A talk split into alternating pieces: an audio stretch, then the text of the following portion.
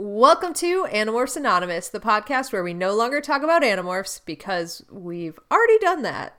But we're not ready to say goodbye to Katherine Applegate and Michael Grant. Turns out they wrote more books. What? Books that we will be reading and casually discussing? You bet.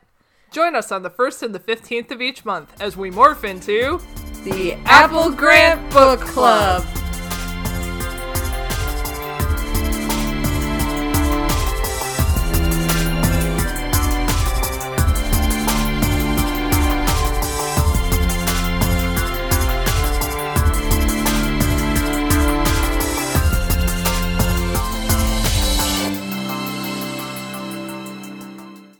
Oh no!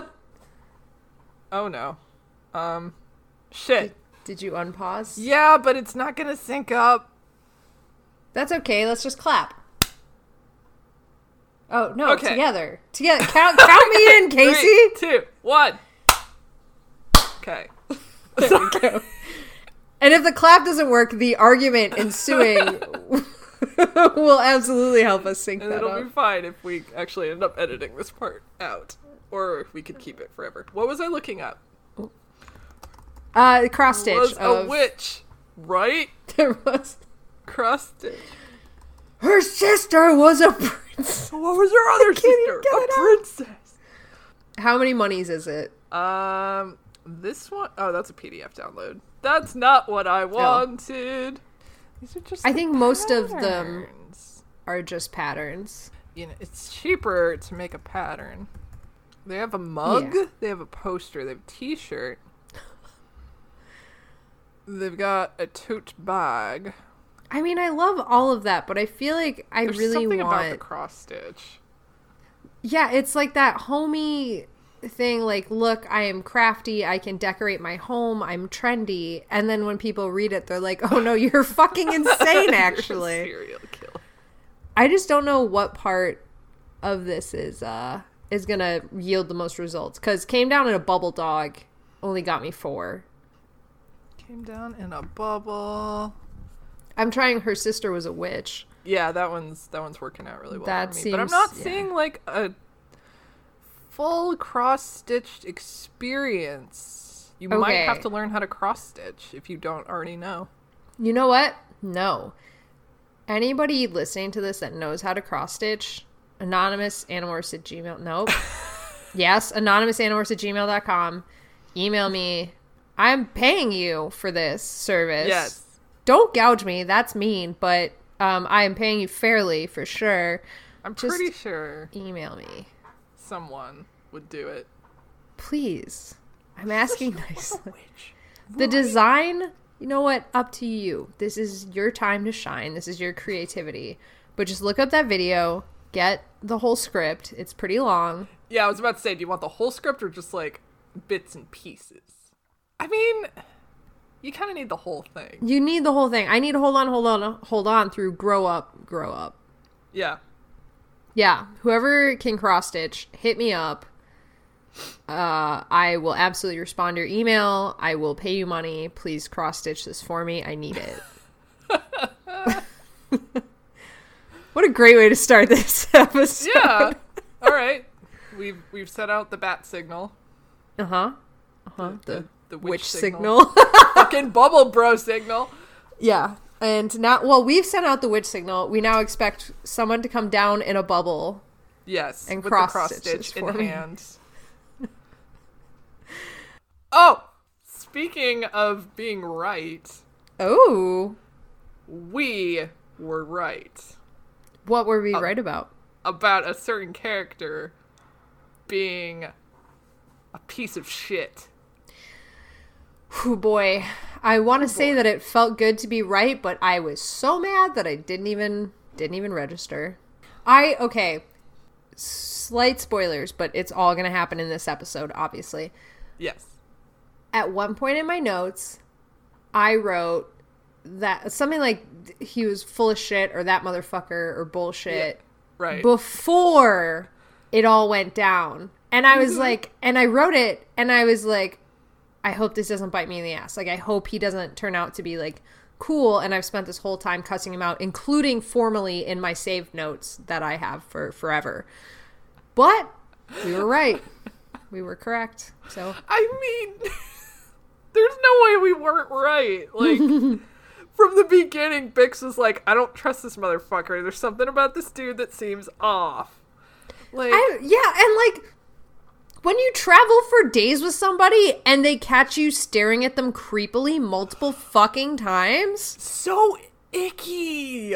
so gross. Don't do that. You Don't- fucking creepazoid. Right. Right. Ugh. I was. I mean, if if he had turned out to be good, I would have been so mad. I would have been like, Applegate, why? I well, first of all, I would have been blindsided, Yeah. which kind of would have been cool, but oh my god. Yeah. No, this dude was evil from the start. Fucking hate him. Don't like him. Don't want him here. There's a part. Oh, maybe I shouldn't spoil it yet. No, go for it. Fuck it. Well, there's there's a part where Byx is like, I cried for Khara, I cried for Talo, I cried for Gambler, I did not cry for Luca, and I was like, yes. I laughed I- so hard. I laughed like- very hard at that. This is such a sad moment. She's like, I didn't cry for Luca though. Fuck that guy. I love that. I was like, this is how you know. yeah. Ugh, shit. Yeah, this is how you know. But it's like not even one of those like, well, you know, he only oh god, I feel like I'm going into David apologist territory right now. But it's like mm, mm, you mm. can't even argue like, well, you know, if things hadn't turned out this way for him, he would have you know, he deserved to like have his parents blah blah blah. It's just that shit went so bad for him. No, guys, this guy could have chosen to be a good guy yet again and Yeah. still fuck this guy. He could have had an arc where he defied his family's treacherous history. Right. But he didn't. He just, just like, yep, I'm gonna do bad. yes, I'm gonna get my family to the top no matter what it takes. And it's like, you know what? Fuck you, though. Yeah. Ugh. Ugh. And I mean, I guess from learned history, it makes sense because, like, his family betrayed the other families that were fighting the war, and therefore he was in the good graces while everybody else suffered and went to not. So, like, he didn't learn, like, oh, treachery is bad because blah blah blah. Because he's not one of the families got that got burned by it. But that Yeah. doesn't mean you have to be a jackass. And if you haven't inferred from this conversation yet, we're talking about Luca. He's the we are talking about worst. Luca. He is the fucking worst. I and we knew Luca. it, and we're still mad at him. I I honestly like when when Luca pulled his bullshit, I thought back to that moment where I thought that Khara had a crush on him, like when Oh they my- were hiding out in the tower together, and I got mad. Mm. It's like Khara, how dare you? Like, ugh. I don't I don't even know why I got so mad. I was like mad on her behalf, but also at her, and sh- it was never confirmed she had a crush on him. No. It's just so upsetting. It's just so upsetting. I mean, she had way more chemistry with Gambit, I thought, but you know. Yes, she did. I was wondering when we could finally start talking about Gambit again. Dude, he hasn't shown up yet. Where is he? Where is this boy? Please come back. Come back. We got rid of one boy who was bad. We need a good boy. We need a great boy. I swear to you, I will tweet at Applegate if he does not come back in this series. Like, the dude had five fucking lines, and I am taken with him. Yeah. I mean, it's like I trust. I trust her. I trust that he'll be back. He'll be back in a big way. It'll be the best thing ever. But yeah, there is that lingering doubt of like, what if we don't see? I'm so scared we're not going to see him again. I I definitely expected him to show up by now. Like we're like we've got what, like 50 pages left of this book? Yeah, but like, okay, we have to have more than 50. We have to have like close to 100 left. Like Okay, 90 three- something. 321 to Hi Ivan. 381. So 50 pages exactly. Fuck! What? Oh, it's only 50? I feel like this section was like 110. Well, this section, yeah, this section was huge. This section was enormous. and so much happened. So much. So much. But, uh, like, where would they. Not like. Okay, yes, oh. predictions, but not. Where would they run into him, though? Casey! Casey! Yeah, yeah, what? Okay, what if they're on the road and he sees them being tailed by the white soldiers and he comes and helps them fucking destroy the pale guard? Sorry, not the white soldiers, the pale guard. And White he's hand of Saruman. well, that's what I felt like the whole time. I was always like, ah, yes, the gods of Sauron. I think I wrote the white guards like multiple times. So I was always like, the white hand of Sauron, I the wrote white so many claw. goddamn Lord of the Rings references. so many. So anyway, many. yes, yeah, he could do that. I, Alex, yes. so you know how there were three families, mm-hmm. Casey. right? Yes! Yeah, Yes! yeah. Oh!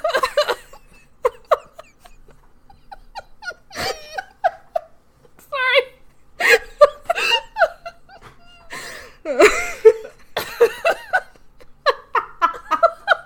so glad you got him. Immediately. Immediately, yes. Oh shit. That would be amazing. I so hope that's true. Oh my god, that would be. Oh, that would be so good. I don't remember what happened to the other family. I think they were like lost or something, but maybe he's like the lost. Yeah, he's well. It's like because Khara was lost too, so she's like she's the Aragorn, right? So she's like the good Yeah. ranger, rise back to royalty. He's like the like thievery king, like causes a little bit of trouble, bad boy of like the royal family. But it's because they had to grow up in two different things. So like Khara was able to become like a ranger, but he had to steal his way through all of this. But also like. He understands how wealth comes and goes. That's why he wasn't worried about losing his sword in a bet. Like, oh. This is great. I so hope this happens. I just I need it. I I want it so bad. And like I trust Applegate implicitly. Anything that she and Michael put on paper, I will thoroughly enjoy, but I really hope that that's what happens. Like I imagine he'll come back at like the end of the book in like the final hour, and then he'll join the party, and then he'll be around for at least the second book. It'll Khara ah The beacons are lit. Gondor calls for aid. He comes to the rescue. He is part Rohan. That's why he stole the horse.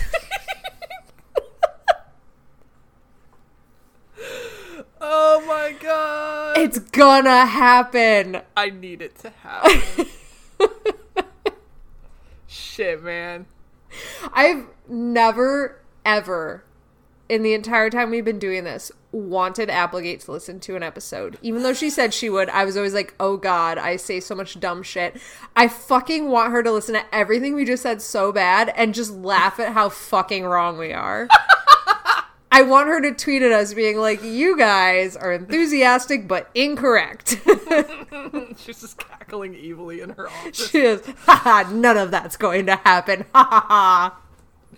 Foolish fools! petting her dog that she wrote after Byx, like, ha ha ha ha ha. Idiots. Michael, come in here. See what these dummies are saying. And then he'll be like, eh, they sound vaguely familiar. Didn't I talk to them once? Oh, yes, they were idiots. oh no! I showed them the cat that hates me. Oh god. oh my god. I'm Ugh, crying. I'm. I'm drinking. I am too. Wowza. oh man. God, what a powerful part of the book though. I loved it. And for me, this was like. ah, th- this was such a. Okay. I don't. I'm not even. I didn't. I didn't prepare my speech before I started in on this. But it was that beautiful mix of like finally they're like traveling and seeing things and going through the country and like going on that Lord of the Rings adventure where they like just mm-hmm. travel. But then like Byx goes through so many arcs where she's just like gaining skill after skill after skill and like confidence in herself. And then Tobble's fucking arc. Oh my god! Tobble, Oh my god. the oh my MV Tobble. fucking P. Oh my god. Tobble. Came out of nowhere. the fucking wild card. Started from the bottom, now he's here. He is here. Hobble. Wowza. I fucking He's like he's like that berserker of the group. He is. He's a berserker. And like it just like he's been warning us the whole time and no one Yeah. including us took him seriously. Right. We were wrong. We were so wrong. We were so wrong. And then Gambler just getting goofier by the day. Fucking love that. Love him. Oh my god. I just love them all except Luca so uh, Luca's the worst, but everybody else is great. Fucking Volino showing up. Valino. Oh my Valino showed up like three fucking times. Oh my god. He I is just amazing. I love that he's a character. Mm-hmm. I just love like I know we talked about this in like the first episode, but I love that he's a character. He's not just a horse. Like he is he is Bellino. He is a character, but at the same time, he is very much like he's not just a horse, but he is a horse. He's not like a magical fucking mind reading, perfectly behaved horse. I love everything about him. Ugh. It's perfect. and fucking Khara is such a fucking badass Mm-hmm. who is giving me like Rachel vibes at times. Oh, like, right, And she- right. oh my god. And I love the scene where she's teaching Bex how to fight. Like, oh my god. I, oh, ah, yes. I love that scene so fucking much. I, Khara is amazing. Oh my like she's what, fif- 14, 15? Like you just She's a baby. She's a baby and she's got like the whole world on her shoulders and she's seen so much shit and god. She's just an icon and a queen. Yes, agreed. A hundred percent agreed. I just so much. I love them. Little fellowship. Oh my god! And because I read this over the course of several days, because it was such a long part, Rorid. Fuck man, head crusher. Rorid head crusher. Crusher of heads. Fuck. Oh my god. I can't wait to see more of the Raptidons. Like hmm Oh my god. Like, I for sure after parts one, two, and three thought like the Raptidons were gonna be kind of like just there, like kind of like the Natites have been so far. Yeah. But like the Raptidons taking on like their own kingdom and getting that part of that lore, fucking incredible. Mm-hmm. Like the only bummer is that Luca wasn't killed off in one of those battles, so that we didn't have to fucking deal with him anymore. Well, he'll die in prison probably. Hopefully, that's the Not- dream. He'll probably be back actually. He'll probably like be back for the And then. Gambit kills him. Oh! The ultimate. Shouldn't Khara get to kill him though? I mean, probably, but you know, I just I feel like Khara's done so much killing already. Oh my god. There's a lot of fucking killing in these books. More than I expected, yeah. Um Oh god, I'm so glad she didn't tell him about the sword though. Ugh, I'm just I'm so gut instinct. Trust mm. your gut. I mean, Trust he's still. We suspect he knows. Right. Yeah, what a action packed part. They're okay. When you say action packed, like this isn't like, oh, we're using buzzwords that are common in the lexicon to like get you guys into it. I mean, legitimately, there's f- fucking negotiations with other species. There's a whole mm-hmm. Lion King herd stampede scene. Right? There's multiple fights. There's imprisonment. There's meeting the king. There's a new city. Like this is action fucking packed. There's political intrigue. political. Oh my god. Yeah, I didn't mm-hmm. like I'm so bad at like summarizing conversations. I did not do those parts justice. But yes, there's there's a whole fucking political trap that happens. There is a trap. There's Oh a my trap. god. It's yeah. Yeah, this. Oh man, it was. ah, I love this book so much, we're not even done with it. I know. I I fucking I loved this so much. This was I keep saying this I think every part we read, but this was my favorite part. But I feel like I say that every so time. bad. Do Maybe I'll draw some fan art. I'll draw some fan. Gotta draw Tobble at least. I know. Glorious King. Glorious, glorious king. Oh. Beautiful bouncing boy. I love that Scott was like, "What the fuck is Tobble?" And you're like, "He's a Wobbyk." He's like, "That tells me nothing." Yeah. Ugh. Well, what do you want me to say? He's a Wobbyk. Fucking get on my level, Scott. Oh my god. All right, yes, let's summarize this masterpiece. Oh, please add so much because nothing I say does it justice. Okay. Please. Okay. So we start with our crew traveling, and Byx just feels this immense sense of wonder. Like the first time she stepped into the library of Ferrucci's as they traveled across the lands, they're taking in all of these new sights and things, and everything is just so intense. Um, Luca gifts Byx a small journal and a pen and some ink to document as they go, and Byx writes so much that she actually runs out of ink, and so she and Tobble have to find like berries and crush up new ink. It's amazing. I'm a little mad that those berries. and- Anyways, Yeah. so they're sticking to the schedule where they're traveling throughout the night and sleeping throughout the day. And so everybody except for Byx and Gambler are like, this sucks. And Byx and Gambler are like, you weaklings.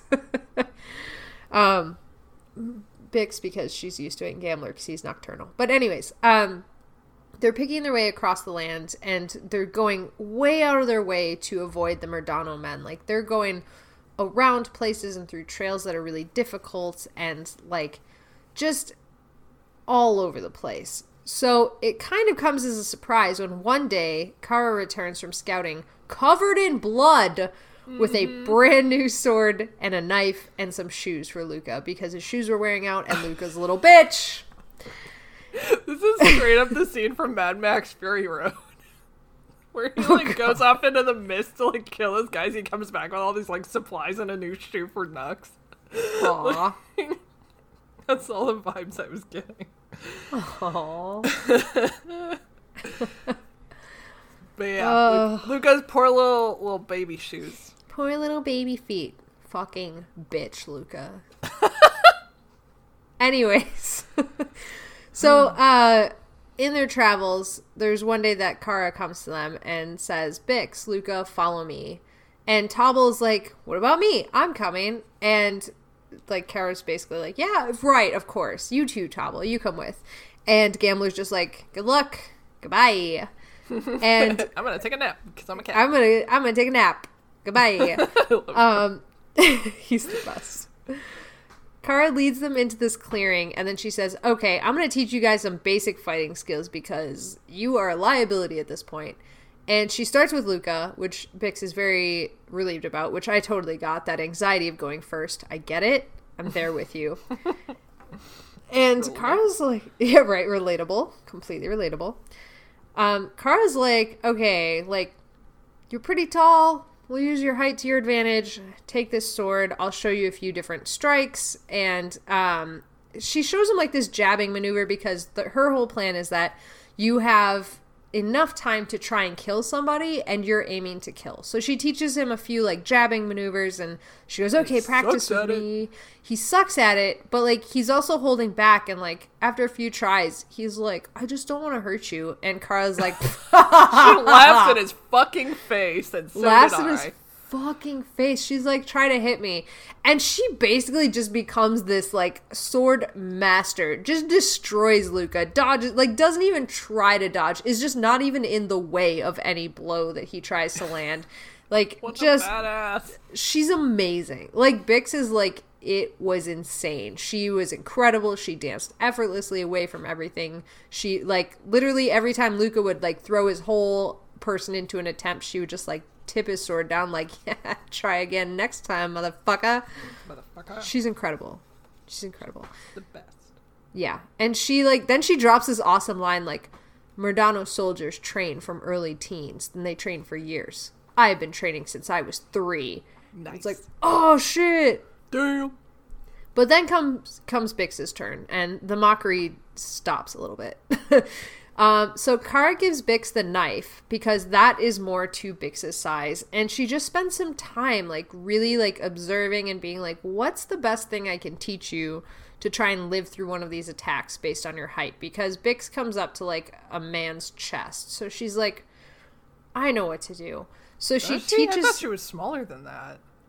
That's that's what she said. She said your head is like at a man's chest height. So I got to figure out what to do with you. That's that's what the book said. I thought she. Oh man, I thought she was shorter than that. I keep like thinking Byx is like a hobbit though. so I keep thinking she's like I don't know. I can only report what the book says. feet. Yeah, yeah, I, yeah, okay. I can't argue. Sorry, that's my own my own bad. no, that's fine. That's fine. It's just yeah, just just reporting. Just reporting the news. this is the morning report. Anyways, um so she starts to teach Byx this move where basically she's like take this knife, do a dive, like do a somersault, but as you go through the person's leg, just cut the shit out of their femoral artery. Fuck And- yeah! Right. Like like when Eowyn took out the Oliphaunts Mm-hmm. in in Return of the King, yes, exactly like that, except humans. And this whole thing reminds me of the scene where Boromir's teaching Merry and Pippin how to sword. And then they all end up in like a pile because he They attacked. They attack. A little tickle fight. Oh, he was Ugh. so cool before his betrayal and death. Spoilers for Lord of the Rings, I guess.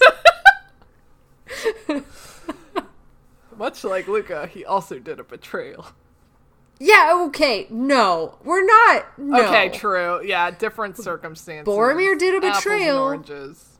Then Boromir saw the loves of his life, Merry and Pippin, and was like, I will take 30 fucking arrows for you and keep fighting for these hobbits. I did a fuck up. I'm here to I- redeem myself.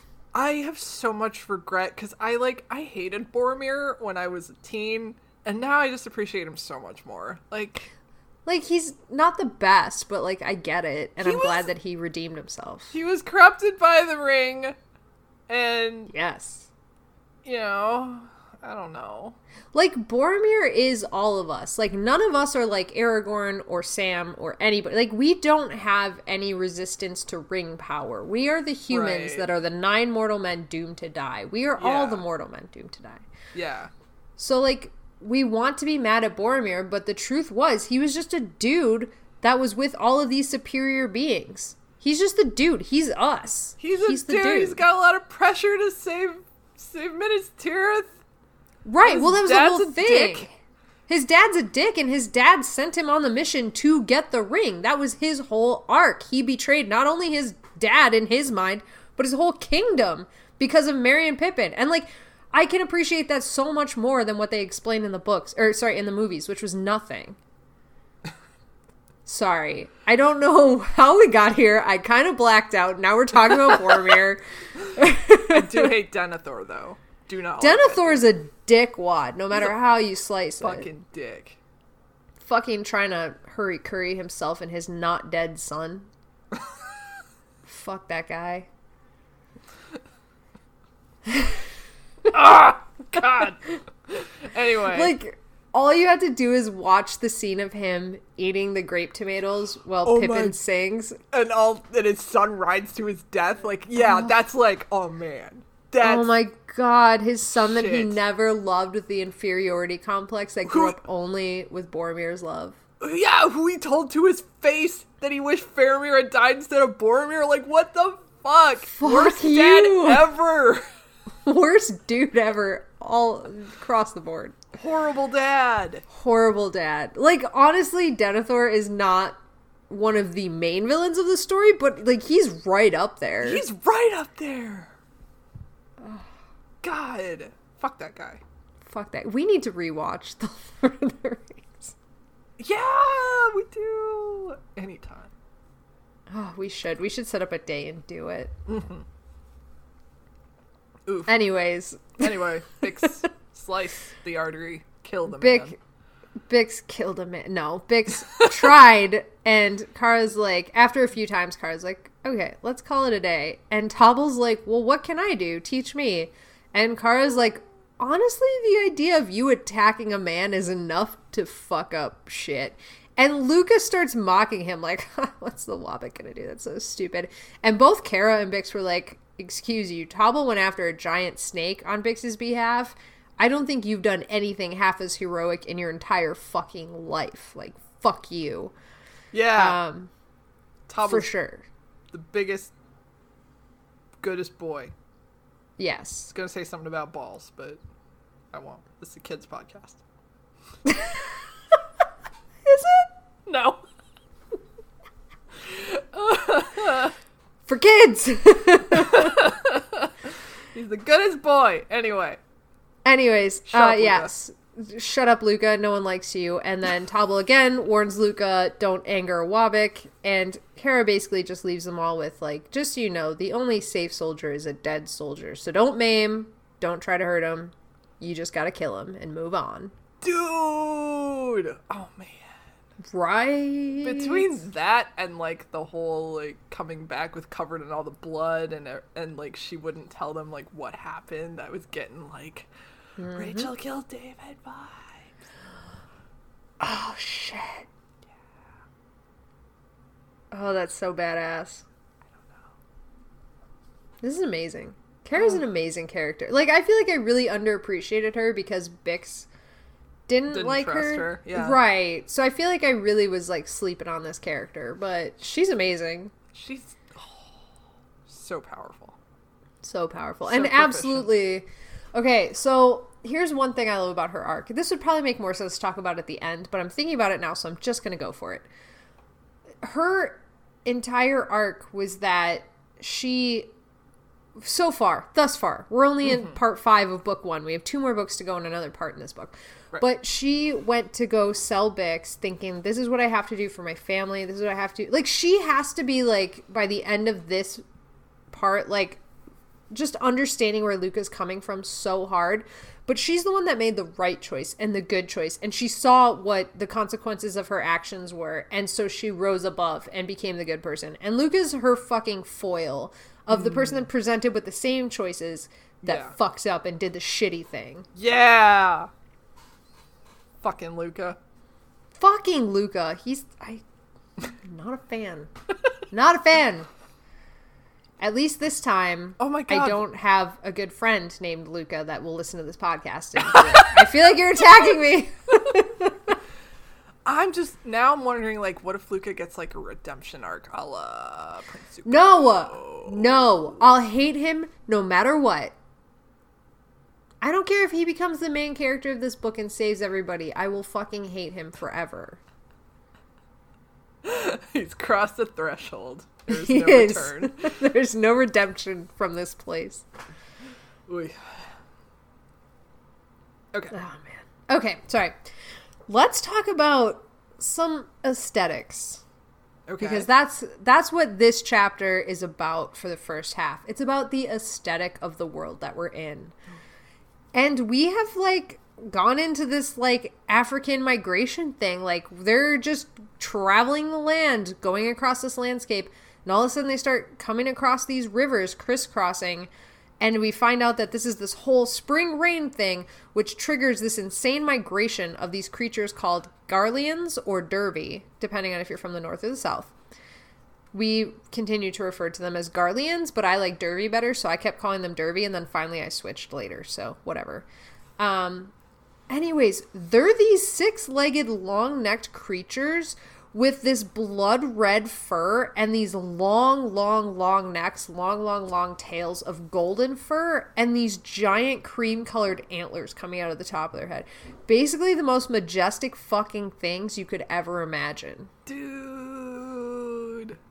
I want to draw um, this so bad. Yeah. Join my fan art brigade. Okay, I will. the fan art, which ever since a very part of musical, I always wanted to call fart because that's what they shortened fan art to. Oh no. They had fart Fridays, which was just fan art Fridays.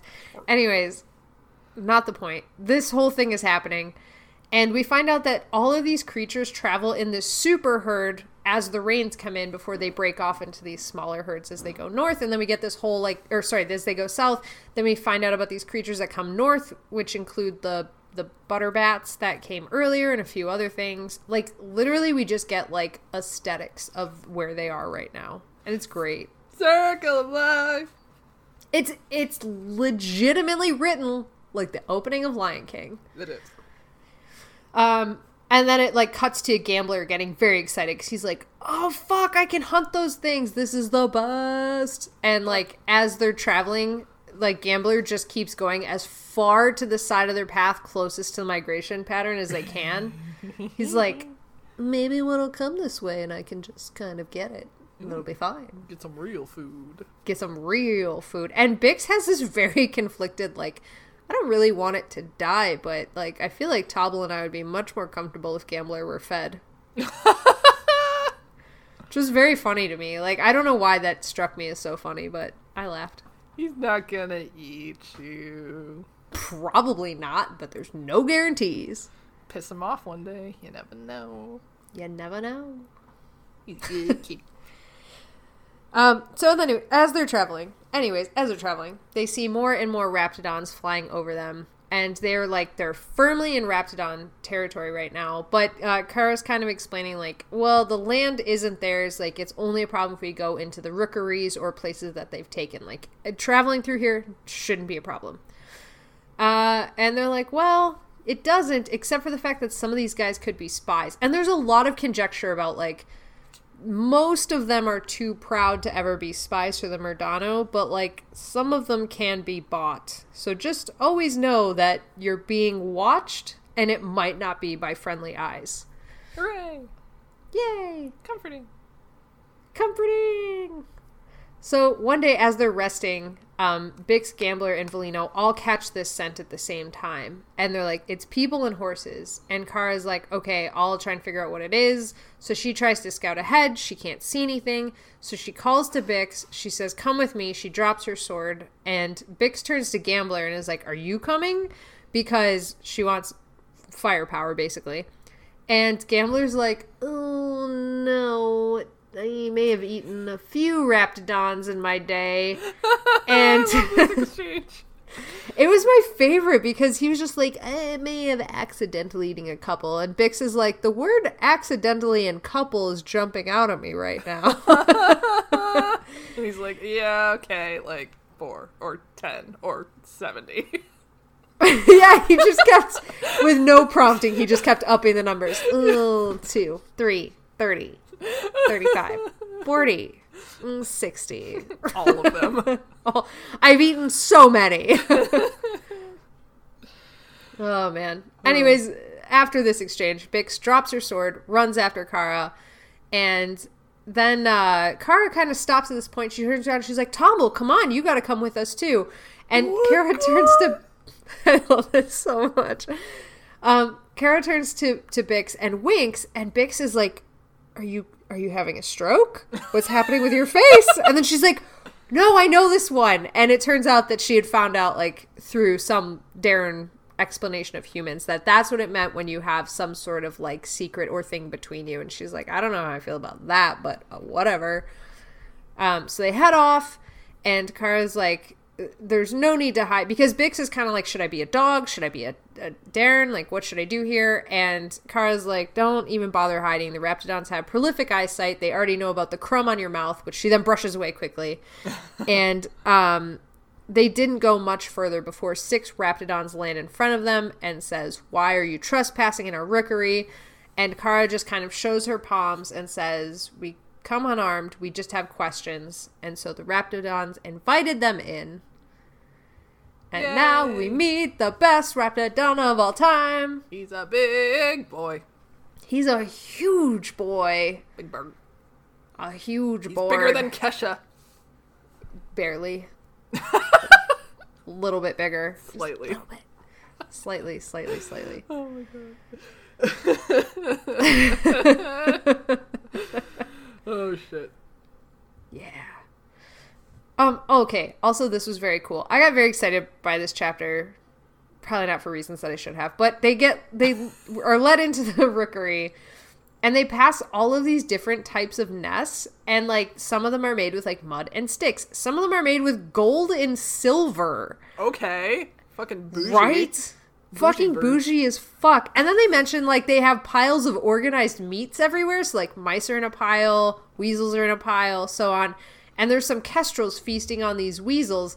And I just like I in my mind this opened up everything because in my mind like raptidons were the species and there was like there's different sort of species of raptidons that we were supposed to infer that like this one was a falcon, this one was an eagle. Yeah.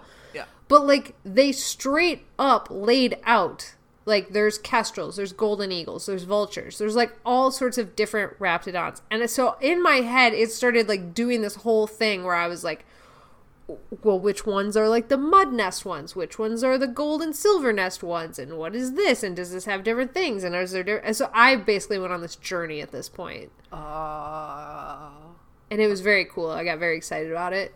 Are they all None like? Are they all? So they're all raptor based? Because like I feel like mud nesting would be like like a swallow or something. Right, you'd think that, but they are all raptor based because they're the Okay. raptidons, and every Right. one of them was a raptor. Right. But like some raptors take over existing nests, so like was ah. this a thing? Like there's so many questions here. Got very excited about all of this. Tobble was not very excited about seeing them eat weasels that were his size, his body size. so eventually they were led to this really large T post where there's this giant raptidon that lands with disinterest and disdain for them. Fucking loved it. This is Rorid Head Crusher. And let me tell you how I remembered Rorid. Because his name is just Horrid, but with an R. I loved it so much. Um, so he has these pale yellow eyes that observes them. He's this tawny color. His wings, which he stretches out immediately to intimidate them, and it works, are almost 30 feet from tip to tip. That's big. So big. And then he's like, So what are you here for? And Khara's like, I want information. I want to know about these oncoming humans. We can't see them. You guys have great eyesight. Blah, blah, blah. And Rorid's like, I'm not giving you anything for free, motherfucker.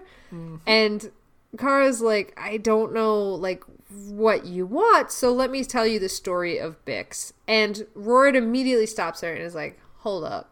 And looks at Byx and is like, hey, are you gonna hold up the role of the Dairne in these conversations or what? And Byx is like, excuse me, what now? Because, like, Byx doesn't know what any of this means. Because Rorid is ancient, so Rorid has dealt with the Dairne before. Right. And um, then Byx catches up and she's like, Oh, you want me to vouch for the truth of these statements? Got it. Not, no problem. On it. So Khara's like, So, anyways, one day I met up with Byx in the woods. We were great friends. And Byx is like, Hold up, Khara. That's a fucking lie. Try again. Kara looks pissed, but is like, All right, okay. I'll tell you the real story. So I almost hunted down Byx, and then I took her, and I was gonna sell her to Aractic or, or to uh, Ferrucci, and then like blah blah blah, so on and so forth. The whole story basically up until the point where they were hiding out in the attic part, and then Byx takes over telling the story, and as Byx is saying like, "Oh, I launched out of there, and I almost like." Took out Aractic on the podium, knocked her over. Rorid loses his fucking mind. He is laughing so hard. And it's like this terrible, wheezing, awful sound. He's dying. And he literally stops Byx. He's like, hold up, wait, stop. And he calls down his buddies and is like, all right, start again. oh.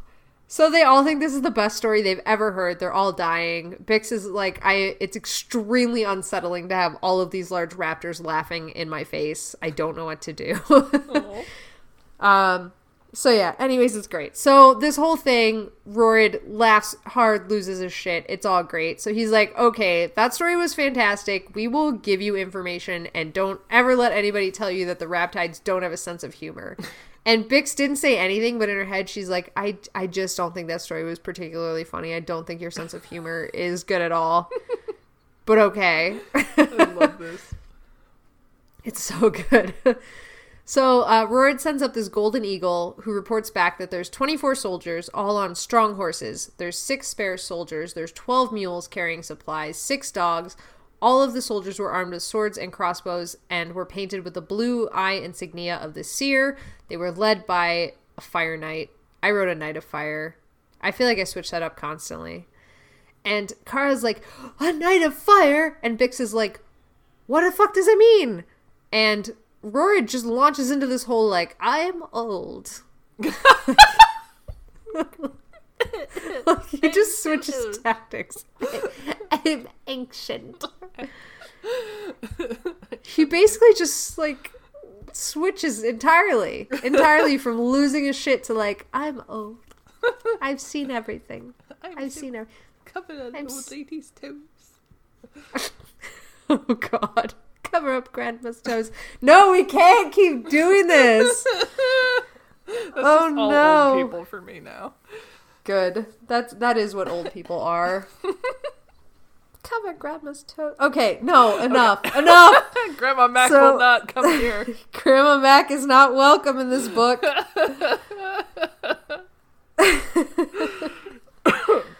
so Rorid is like, I've seen a lot of shit go down. I've seen humans come and go. I've seen the Darn. I've seen them die off. And he's like, and I am no fucking fool. I've seen the Felivets and what's been happening to them too. And so he goes through this whole thing like, humans are my enemies, but enemies of my enemies are my allies. So I guess you guys are my allies. Ah. Yeah. And then he just goes quiet for like a super long time. And Khara's like looking anxiously at Byx, and then behind them, like clearly wanting to be like, we gotta go, we gotta go. These guys are closing in on us, and this is the worst case scenario. And finally, Rorid passes his judgment. He goes, Clearly, we are against the same enemy. You will be my allies against the Murdano. Good day. Go and go fast. And so they get the fuck out of there. Thanks for sitting there for a very long time and then being like, okay, go, hurry up. This is absolutely like a Treebeard moment. Oh where it's my like, hurry, god. we need help. And he's like, hmm. I've just finished saying hello.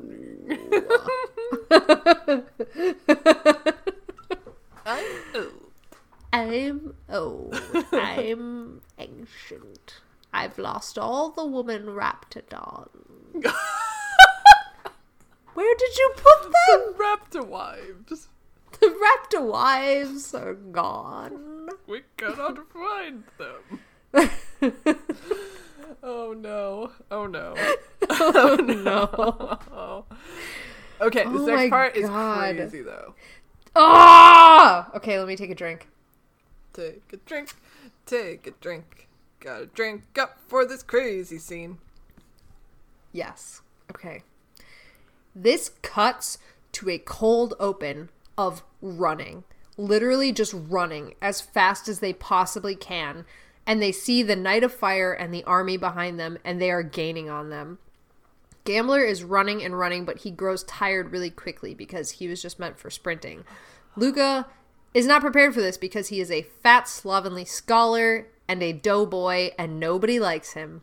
Oh no. Tobble was riding Volino and Friendship Forever, Volino and Tobble doing stuff together. This.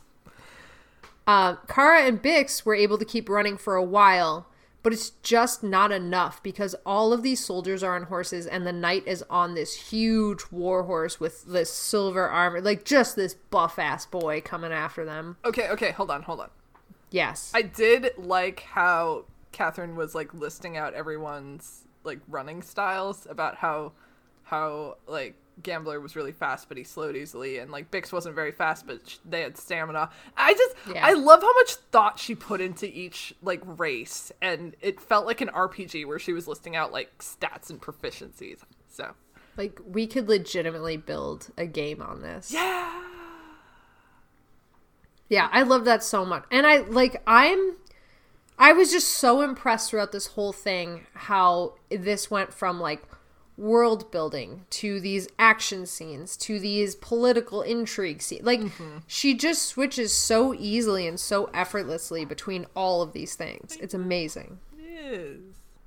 Like, fuck anybody who doesn't think that these guys are great writers. They're fucking amazing writers. They're the best around. Honestly, honestly, like, I I know that like we've had conversations where Michael is like, we're not like we don't even really have high school degrees, like you know, we we don't know all of this writing shit, but like it doesn't technically matter to me if you can do something like this that gets me excited and engaged and so into it. I don't give a shit how technically proficient you are.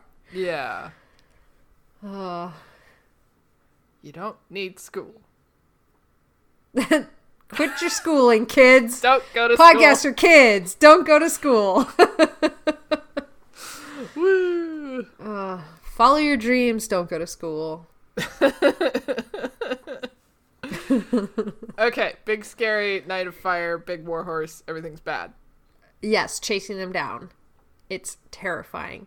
Uh, there's a Raptide following them as well. They don't know if it's friend or foe, and Byx is kind of trying to ask, like, where are we going? Where are we running to? But of course, like, it's just coming out in gasps, and nobody can really answer. And then it kind of occurs to to Byx that they're running towards Viagato, which is where all of the migrating animals were. And Bix tries again to ask a question why is it called a fire night? And it's just not working out. Nobody can really answer, but Khara kind of gets out just pray to your gods that you don't find out. So Byx looks back and can see the individual faces now, all except the Fire Knight, whose face is covered by his armor. They finally reach the edge of this precipice where down below is the valley that holds all of the migrating animals. And Byx is blown away. There's so many of them. There's this herd of dervies with their blood red fur and their golden tails, and then there's other creatures mixed in too. I only wrote about one, which was a blue striped deer. um, but there's so many hundreds of thousands of them that Byx is entirely overwhelmed. But then she realizes in the same moment, oh fuck, all of those animals are way too far away. We are not going to reach the herd before these knights get to us. And Khara just turns and gets Tobble off of Volino and she says, Keep running. I'm going to slow down the night. And Gambler says, No, that's a good job for me. That's not a good job for you. And I'm the only one that stands a chance here. And Khara's like torn. She freezes. Like she's like, okay, so technically you're right, but I'm I should be protecting you all because I'm the leader here. And Gambler says, Go. You have to go. And so she does turn. He disappears entirely into the grass and they keep running. And as the night passes where Gambler disappears, he just explodes out of the grass, hits him full on in the side, knocks him off his horse. The knight's trying to draw his sword, but Gambler's on top of him, clawing and slashing and fighting. And finally, Gambler leaps off and starts to run.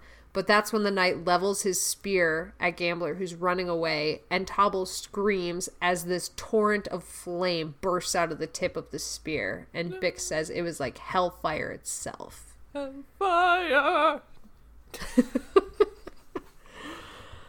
I was very concerned ah. about Gambler. Yeah, me too. But are you ready for this next fucking thing? Yeah. Okay. So the fire follows Gambler and it's gaining speed on him. It's not like regular fire, it has a mind of its own. And Gambler sees it gaining on him, so he dodges left and they're all shocked when the fire fucking follows him. Ah, homing fire. Homing fire. Luca calls it living fire. Shut up, Luca. We call it homing fire because we don't give a fuck what Luca has to say about jack shit. So Gambler is zigzagging around, but the fire is chasing him down. And then the fire splits into two sides. And as Gambler's running, it kind of levels up to him and then cuts him off. And there's no way out of this. And it kind of encircles him. And he's obscured by all of the smoke and the flame and everything inside of it. And Byx, for the first time ever, doesn't think. She jumps up on Volino, she waves, she yells at the knight, she sees the knight's armored face turn towards her and kind of home in, and then the flames turn towards her. She kicks off Volino, they take off, and Byx has greatly underestimated how fast this horse is. Like, she had no idea what was about to happen, but Volino is bolting. They are running at breakneck speed, and this flame is kind of catching up to them and then receding and catching up and receding. But Volino can only go flat out for so long, so finally it starts to slowly overtake them. It gets out in front of them, and Byx feels Volino collect up beneath her, and Byx is like, oh god, he's gonna stop, he's gonna refuse. But then he just collects up and jumps over the flame, landing on the other side among all of the derby. Champion! And champion, fucking amazing, Volino, best horse ever. And all of these derby turn and they run together like this giant, powerful river of stampeding creatures. And the Knight's Flame keeps following Byx and Volino. So Byx does the only thing she can think of. She jumps up off of Volino onto a derby, grabs onto its blood red hair, and holding on for dear life, she just lets it bolt. And it rears up at first, like kind of going like, oh fuck, what's on me? But then realizing the flame's right behind it, takes off. Volino, of course, has been running flat out for a while now, and so he's getting tired. He kind of turns away, he slows down and turns towards the knight. And since he no longer has a rider, the knight loses interest in him because his quarrel is not with a horse, it is with Byx. And he pulls the flame back into the tip of his spear. And Byx kind of waves to attract his attention, but because she's part of this moving massive herd, there's no real target. And she's kind of pulling this this uh derby over by its like ears to like steer it around, make more trouble, make it harder to track. And the knight realizes like he can't send fire after these things because that's just to rile up the herd again, make it a bigger headache. And Byx has a split second to look behind her and see Gambler, Khara, and Tobble fighting these soldiers. And she thinks to herself, now these people will all die, just like my family, because of me. And then she realizes this is what they are now. They're my family, and they're sentenced to death because of me. Oh, found family. found family. Oh no. found family. Oh, no. so sad. So beautiful. okay. I'll continue on. Because I don't want to leave you hanging for too long. this part's great. so Byx doesn't know how long she rode the Gar- Garlean?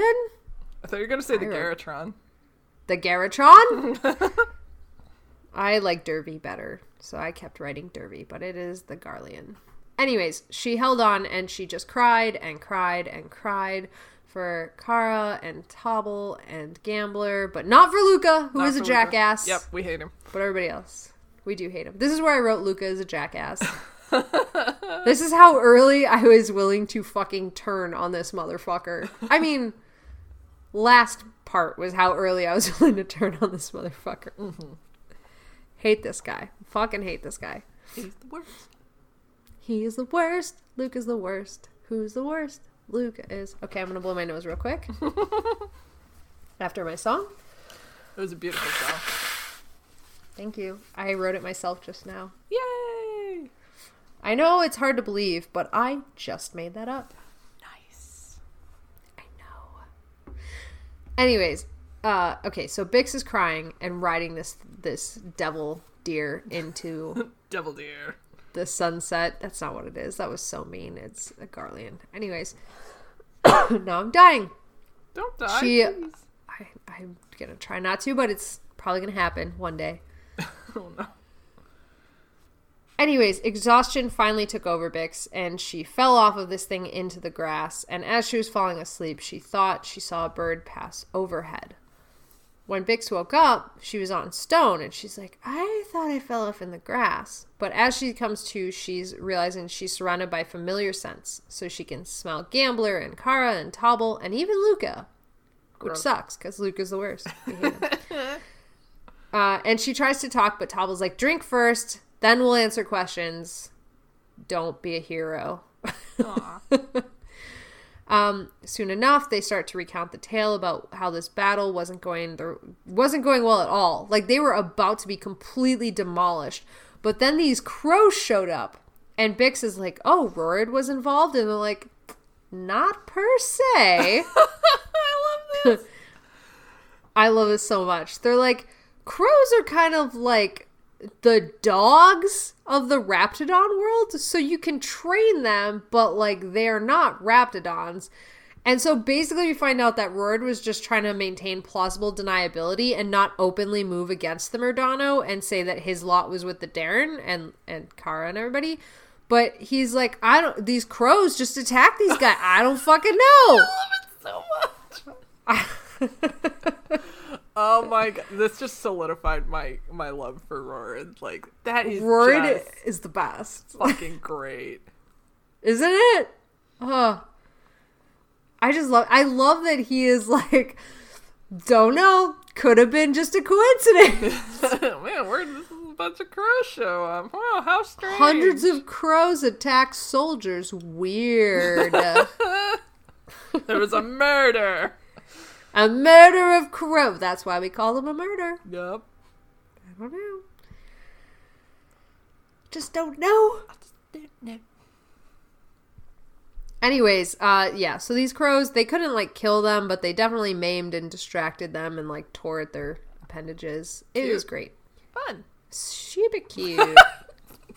I'm just getting a picture of Moira in her crow clothes just flapping.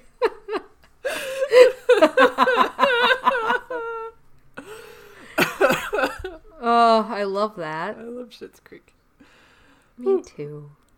Okay. Yes. Murder. Crows. Murder crows. So they tell that whole story to Byx, and then we cut to later that night as she's watching everybody nod off to sleep, and even Valino is is napping, which is cute. And she pulls out her journal and starts scribbling things down from the day. And Tobble wakes up and sees Byx, and he asks, "Am I in there?" And Byx is like, "Of course you're in here," and reads him this little bit about where she had written down that Tobble was so brave she wished that she had some of his bravery which is adorable. And then Tobble is who's pleased with this starts just asking her more questions and asks her eventually about the stone that that he had retrieved with the piece of the map and it had writing on it, blah blah blah. And Byx was like, "Oh, it's this. It has old Dairnish on it. It's kind of like our clan thing." And and Tobble's like, "Oh, what does it say?" And Byx replies, "In truth lies strength." and then continues on that it must have come from the Pathfinder, somebody, you know, somebody important in there. Um, Tobble goes, Oh, well, you're the Pathfinder now. And Byx is like, No, I am not ready for that level of responsibility. I'm absolutely not. And Tobble's like, Well, nah, you're the only one that can do it, actually, and you're pretty responsible, so it's pretty good. Um, yeah. and then he kind of starts comparing it a little bit to their Sibyllary and then just falls asleep. He's trying to talk, but he's tired, so he just passes out. I love him. I love him so fucking much. I would die for him. Cradle him in my arms. I just want to pet him so much. Anyways. Uh, so Byx watches them all sleep for a bit, and for the first time in a long time, she felt something a little bit like hope. Yay. Yeah. You ready? Yep. Shit starts to go south now. It's really bad. Yay.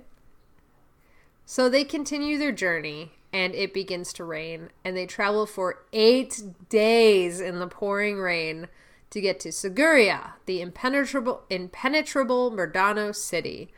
Most of them are miserable, except suspiciously Luca, who's a dickwad. Accurate. Yep. And this is the part where he stares creepily at Byx multiple fucking times, and every time Byx looks back at him, he just smiles like a fucking serial killer. It's a fucking serial killer. He's the worst. I hate him. Fucking hate Luca so much. Ugh. So much. He's the worst. He is a bastard. Fuck this dude. hate him. Hate him so much. Uh, Anyways, that's neither here nor there, I guess. ramping up. That's, that's what you say in a podcast about this book where I repeatedly assert my position. That is neither here nor there. Dear God. Okay, anyways, um yeah, Luca's the worst. Uh Byx is like, can't we just go like around the city? And Khara's like, it would take us hundreds of leagues out of our way. We would have to go through a mountain pass, which, like, honestly, this feels very much like do we go through the mountain or over the mountain? They try to go, Go over the mountain. the mines of Moria. exactly. We're at the Mines of Moria part of our journey here. Yeah. And she's like, fuck I- that noise. Now, every time we talk about Lord of the Rings, I think about Dan saying, I've only watched the movies and I don't remember any of it, so I have no fucking idea what you're talking about. Which is not what he said. He was very sweet about it, but That's right. Oh, oh shit. anyways.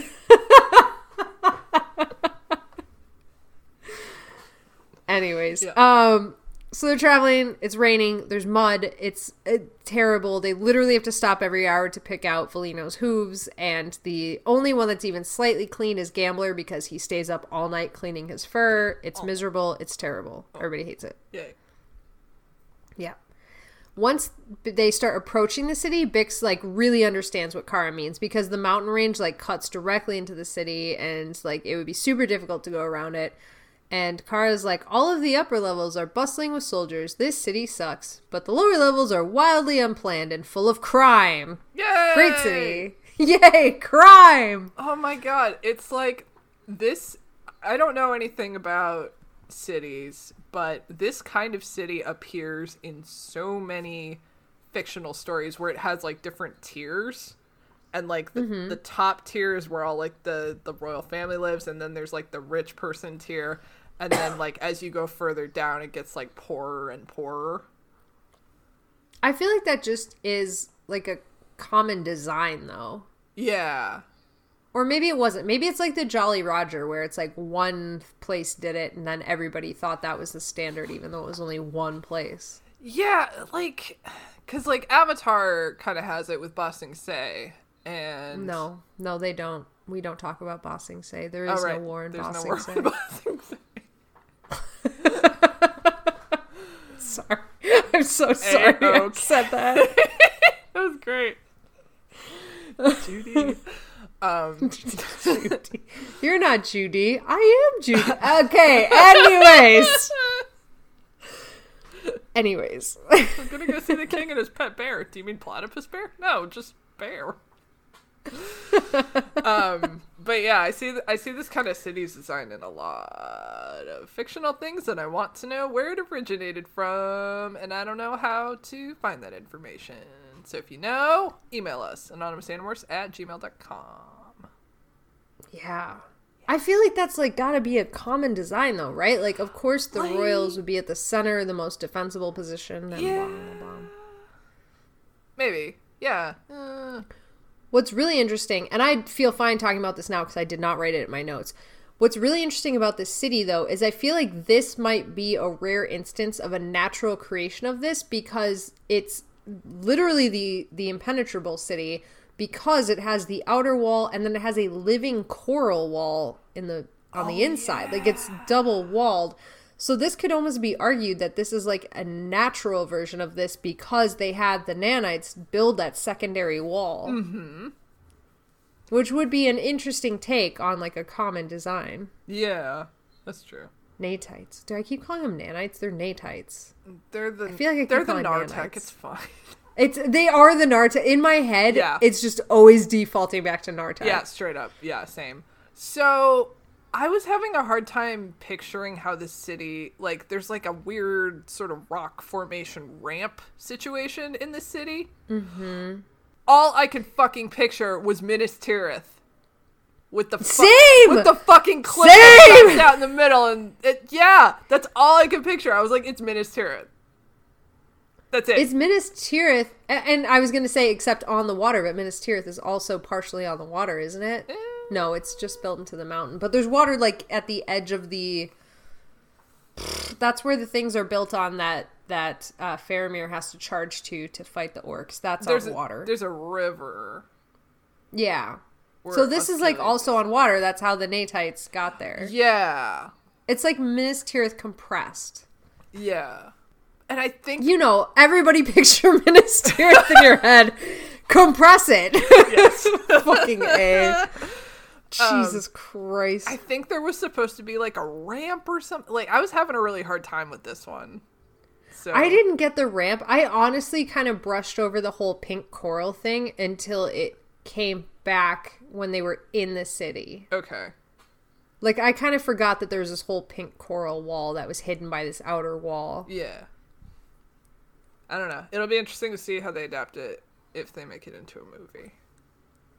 I like how we're already planning the movie for this. I mean, I thought Michael said that they were talking about a movie or there was a movie coming out. I haven't I don't know if we were heard him talking that. about. This is true. I don't know if we were supposed to not. No, I know he's been talking about a movie for the Gone series. Okay, I thought he I said feel like that's what I thought he mentioned Endling too when we talked to him, but that'd be sweet. I mean, be- they got Ivan yeah. Yeah. With Danny DeVito. I mean, how the fuck are you gonna top that? Wait, was was Danny DeVito Ivan? No, he. I think he was a different character, not I Ivan. I was like, hang on. No, he was just in. I. It's Danny fucking DeVito. If he is just a one-line side character, it's going to improve the movie. That's true. That's true. Egg.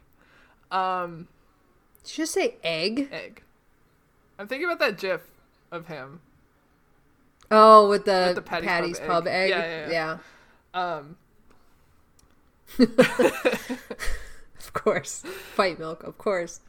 uh, so yeah, they they made it to the city, and it's full of fucking cops.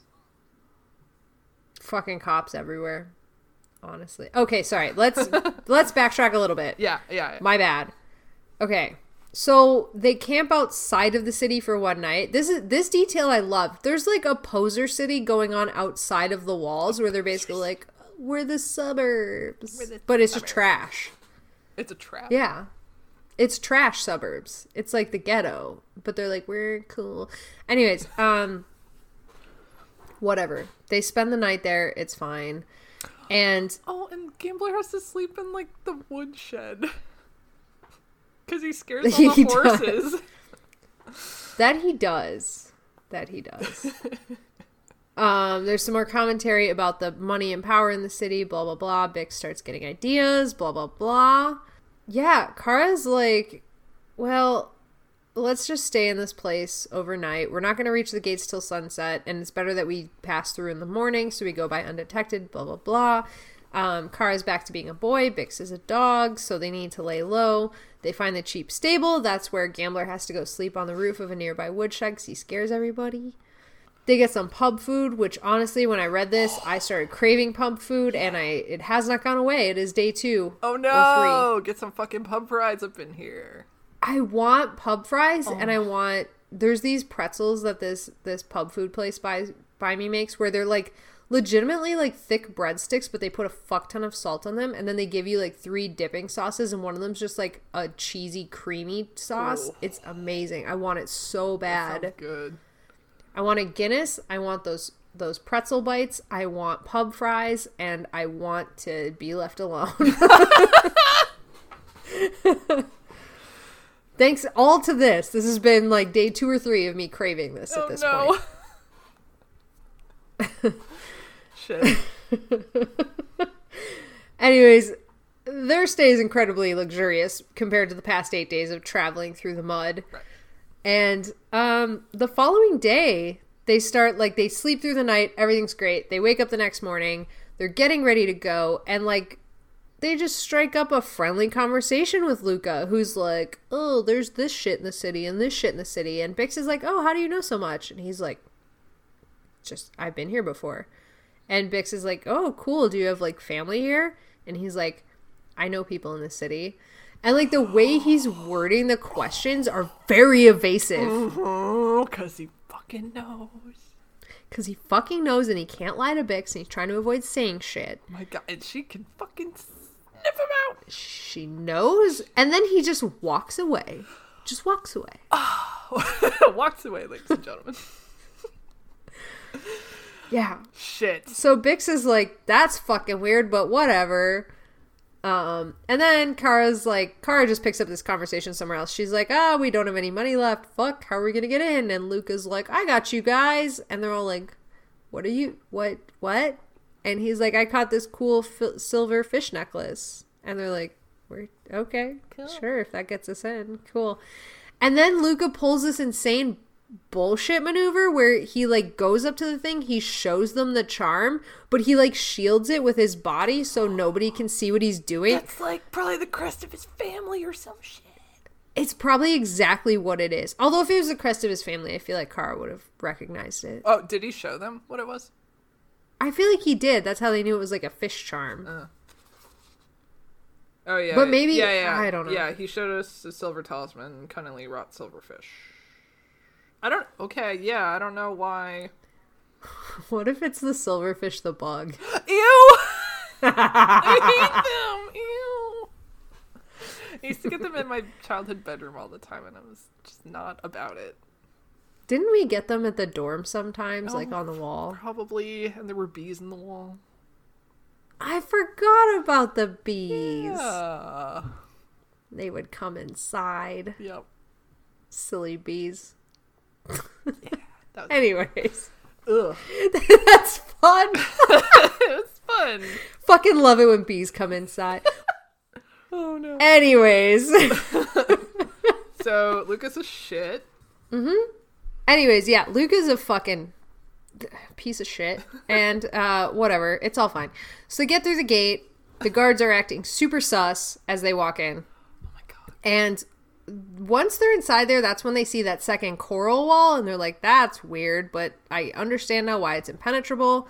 They keep heading into the city and there's like bustling streets, it's all crazy. But then all of a sudden, the crowd starts splitting and there's this white guard coming through, the pale guard or whatever it's called. And all of the people just like crush against the walls and like look away. They cannot set eyes. I know, right? Already super creepy. So all of the group does this, but Byx remembers pretending to be a dog. So she's like, I'll use my dog privilege. Watches them come up to her. They fucking kick her. Yeah. Fuckers. Fuck you guys. Fuck you. They're like, watch your dog. They kick her. Fucking- She yelps. It's fucking bullshit. Yeah. Fucking terrible. So then everybody kind of like turns around. They start flowing back into the streets and they're like taking account of everybody. And of course, Luca's missing. Oh, what a surprise! What a surprise! Oh fucking. Luca. What do you mean he's missing? Oh my god, who would have suspected that he was the traitor all along? I was the turkey all along. uh, Ugh, Luca. God. God. Fucking dick.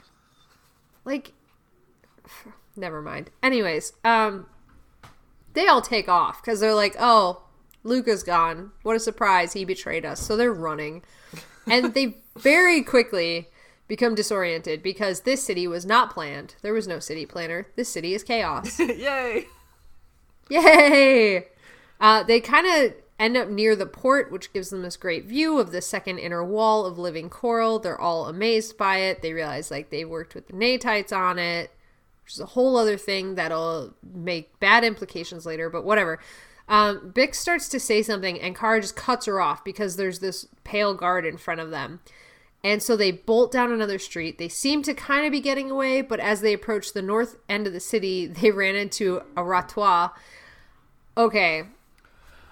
I realize this is a rat like creature, okay? This is a, a rat creature the size of Byx with spiky fur coated in fleas and red eyes with square pupils like a goat. These guys are spies. They're terrible. They work for the Murdano.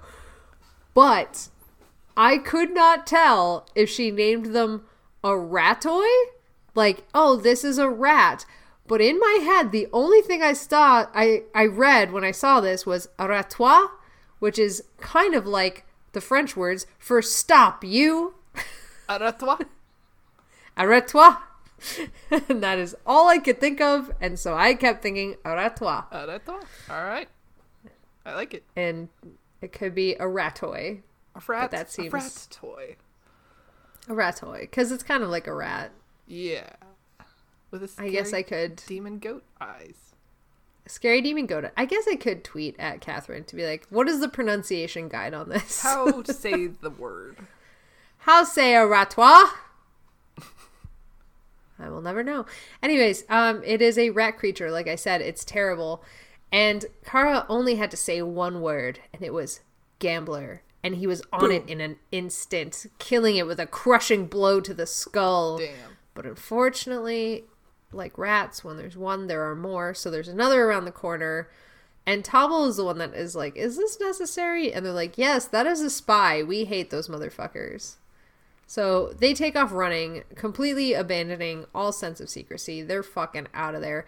There is more, uh, or sorry, they are soon cut off by the the pale guard in front of them. There's the pale guard behind them, and they engage in battle. Khara draws her sword, which gleams in the sun, and Byx grabs her knife that she calls a sword. Gambler said he'd take the rear, and he turns and attacks, which takes the guard by surprise. And Khara just starts engaging one of the guys in front of them. But the blow that would have killed him was parried by a very skilled swordsman, who ended up pushing Khara back onto her butt. She scooted away, saving herself, but clearly this guy is more than just a Murdano soldier. These are extremely skilled fighters. Another one of the guards approaches Byx with a net, and that's when Byx realizes, oh, they intend on taking me alive. And she's like, I'll fucking fight you. And the guard mocks her, being like, okay, talking doggy, sure you will. And he keeps coming at her, but then, uh, whoop, sorry. I got confused where I am in my notes. Give me a second. Loading. My brain is loading. loading, loading, loading. Uh, so, anyways, this guard keeps coming at Byx, and behind him, she sees that the other guard is bringing down this terrible blow onto Khara, who blocks it, but it sends her sword clattering out of her hand. And Byx thinks it'll be all be over soon. No. I know. They are being beaten back, and Byx is trying to dodge through the soldier's legs like Khara taught her, but the sword did not find its target. The dude kind of stops for a second, like to check if he's cut, but he's not, and he manages to drop the net on top of Byx, who quickly becomes entangled and is trying to get out of there, trying to use her sword, but can't. Tiny net. Khara gets tiny, it's a tiny net. Nobody escapes a tiny net. Khara gets knocked in the head so hard that her eyes roll up, and then it's three on one for Gambler, which is not good odds, even for him. But then, reinforcements. They come in the form of Tobble, who unleashes a oh. screech that should have come from a much larger creature as he jumps onto the guard's face and starts biting and clawing and literally tearing his face off. Oh my god, Tobble.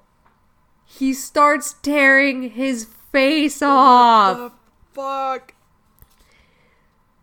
Obviously, this dude starts freaking the fuck out because Tobble is literally like tearing his ears apart, tearing his nose apart, pulling his mouth into pieces. And this allows Byx time to escape. She grabs her sword. She stabs the guy in the ass. Stabbed him in his straight butt. in the ass. Right in the butt. Yeah.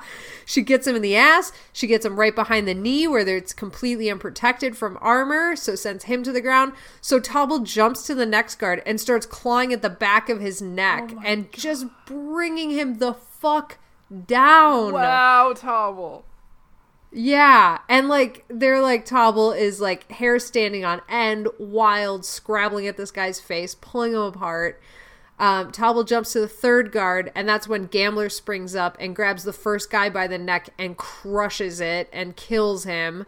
And then Khara starts coming to, and she apologizes to Valino, but is like, "We need speed." So she hops up there, she grabs Byx, she grabs Tobble, and that's when Tobble's like, I told you that Wobbyk are slow to anger but fierce. And Khara's like, I'm never doubting you again, motherfucker. Oh that God. was wild. So they take off, and Gambler's running so fast that there's sparks being left by his hooves. Uh, or, sorry, Valino takes off so fast, there's sparks from his hooves. Gambler's running along next to them. They are just bolting as fast as they can, trying to get out of the city, but they are cut off by this line of guards. And they're approaching, and that's when Luca steps out Ugh. and orders them to get Khara and her dog, he says mockingly. Uh, uh, uh, Fuck you, motherfucker. You're a piece of shit. You're a piece of shit, Luca. No one likes you, and all your family sucks. That's my song for Luca. Yay! It was great. Thank you. Fuck that dude. So they take them they bind them all in shackles and there's um a lot of commentary about how tight they have to make the shackles to get a Dairne or a Wobbyk for that matter. and then in Gambler's case, they tie all of his limbs to his torso. I'm sorry, it's not funny, but it is. it's pretty funny. It's just like a log. Yes! cat log. Cat log. oh no. Oh God. Now we get this weird fucking scene. I I'm gonna need help with this one for sure. Okay. So they drag them down the street into this castle. There's a bunch of rooms and fancy places, and they're just dragging them through there, overwhelming everybody. Byx is like, this is fucking nuts. They take them into this giant throne room where there's this like huge throne. There's all these court people around them. There's this dude on the throne. There's a buff dude next to him. There's some other dude on the other side that I don't think ever pays off. It doesn't matter. and Luca's basically like, Your Majesty, I brought you a gift. Like sucking up, kissing his ass because Luca's a fucking piece of shit. and the the guy on the throne is basically like, "Who are you? Why the fuck are you here?" And he's like, "My name is Luca, but more importantly, it's Luca Corpley." And Khara's like, oh, "You bastard." And then he smacks her across the face. And I'm like, Yes, he does do that." Fuckhat. Mm-hmm. Mm-hmm. The king is not at all interested in this. He's like, "Why would I care about this misfit group of creatures?" And Luca's like, "Because I've brought you a Dairne." And there's this murmur of excitement through the court, and then this is, of course, the Murdano, the King Murdano. He's like, "All of you get out of here, and if anyone speaks of this, you'll be put in the dungeon until you die of disease." So in 0.5 seconds, fucking everybody in the kingdom is gonna know this. Right. Like this is not an effective means of keeping secrets, my dude. Yeah. Also, he's apparently like very young. 12. He's like 12. He's a baby. He's Joffrey. He's a baby. He is He's Joffrey. a boy king. Actually, that's a really apt comparison to Joffrey. He's just like That's a great. bratty kid. He is like a bratty fuckwit kid. like, and it makes he's like just so easily like fooled and led astray, and mm. he's so whiny. He has temper tantrums. Yeah, he's the worst. Absolute worst. Um, but anyways, the court people leave, apparently not to tell. Once they're there with only the guard and the Murdano, they're like, all right, let's interrogate these guys. So he's like, all right, prove you're a Dairne. And he basically is like, did I read a letter the other day about blah, blah, blah? And Byx is just answering like yes or no to these questions. And he just keeps going, like, did I see a fencing match? Did the princess come to watch? Did she enjoy it? blah, blah, blah. This whole interrogation ends in the weirdest fucking shit ever. Where he's basically like, This is my head of the guards. Does he love me? and this guy's like, Yeah, yeah, yeah, I love you. And Byx is like, Well, that's a lie. And he's like, Is he loyal to me? And he's like, Yes. And Byx is like, That's not a lie. He's loyal to you. And then the Murdano was like, That's all that matters to me is loyalty. I don't care if you love me as long as you swear loyalty to me. And it's like, What the fuck are you on about? I'm evil. I don't believe in love. I don't believe in love. My subjects don't need to love me to respect me. My own mother didn't love me when I was a child. What is love? Baby, don't hurt me. Don't hurt me. No more. Exactly how this all went Yeah. down. word for word. word for word, that's what happened. Yeah, it's it's super fucking weird. And even Byx is like, this is super fucking weird. so, yeah. Um but this whole questioning about like, are you loyal, blah blah blah, that's where Byx is like, if this dude wasn't loyal, this could go really fucking wild for me right now. And uh luckily or unluckily he was loyal, whatever. Uh and so the Murdano is like, okay, I believe you're Dairne. Lock him up, throw away the key. It's fine. And then he like, you know, demands some like some of the guards that are, of course are loyal to them. So there's the pale guard and the ones that the pale guards vet out, blah blah blah. And then he leaves Byx with this warning that says if you try to escape, your friends will suffer a much worse fate than their tongues cut out. Um, but overall, he's pretty excited because Aractic is going to be arriving in a few days, and he's like, I can't wait to interrogate her over the whole Dairne being extinct thing. Yay! Yay! Baby King.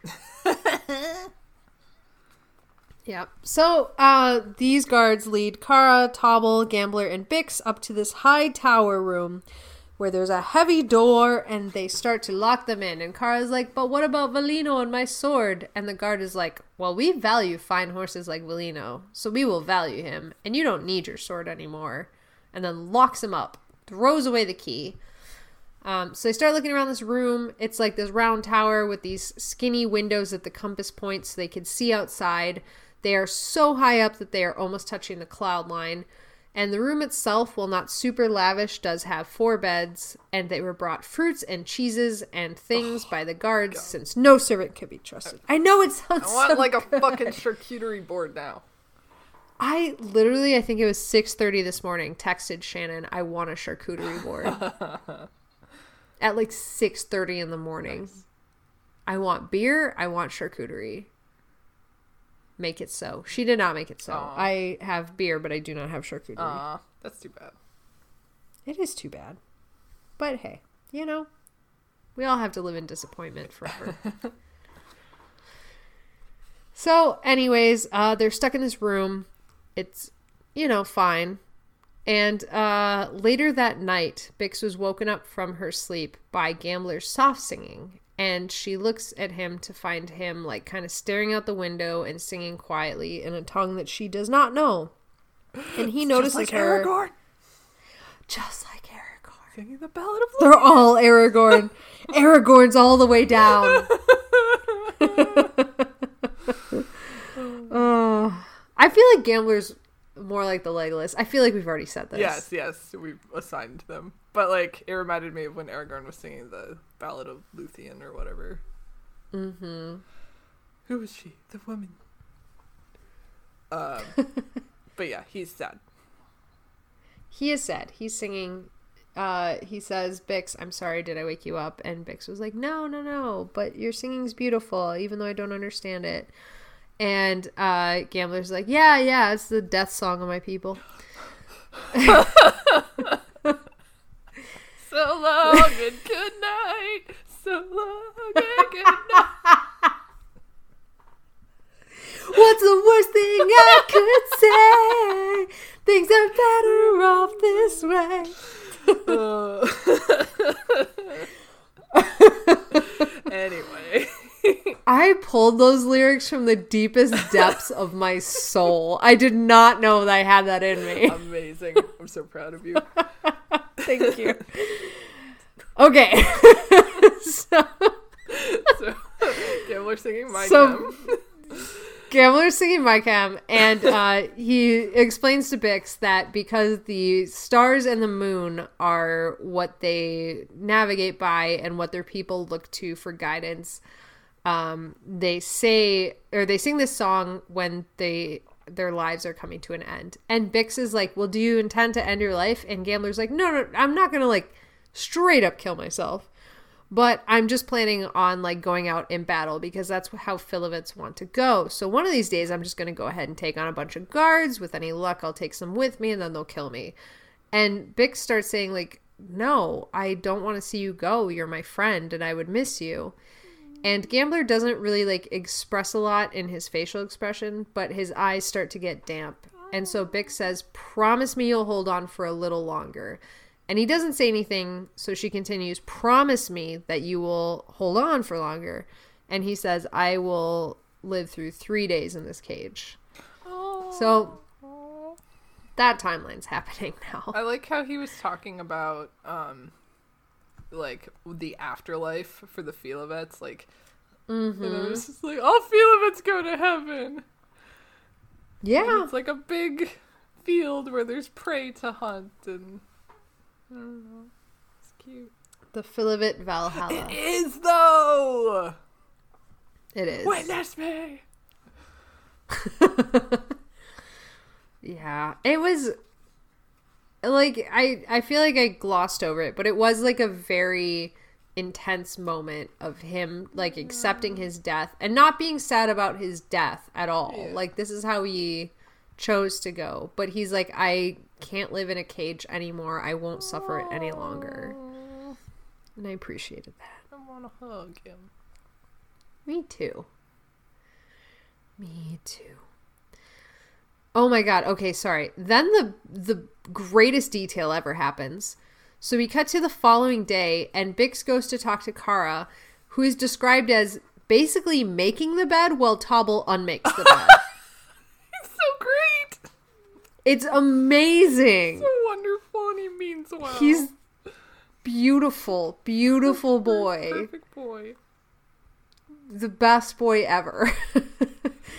and Byx just says, Oh, Gambler seems like he's really sad. And Tobble's like, I got this. This is my bestie now. I'm going to go comfort him. Goodbye. Oh. Which I think we bet on last episode. Yeah, did yeah, we not yeah. say? Yep. We did it. We nailed it. 10 points to us. Yay.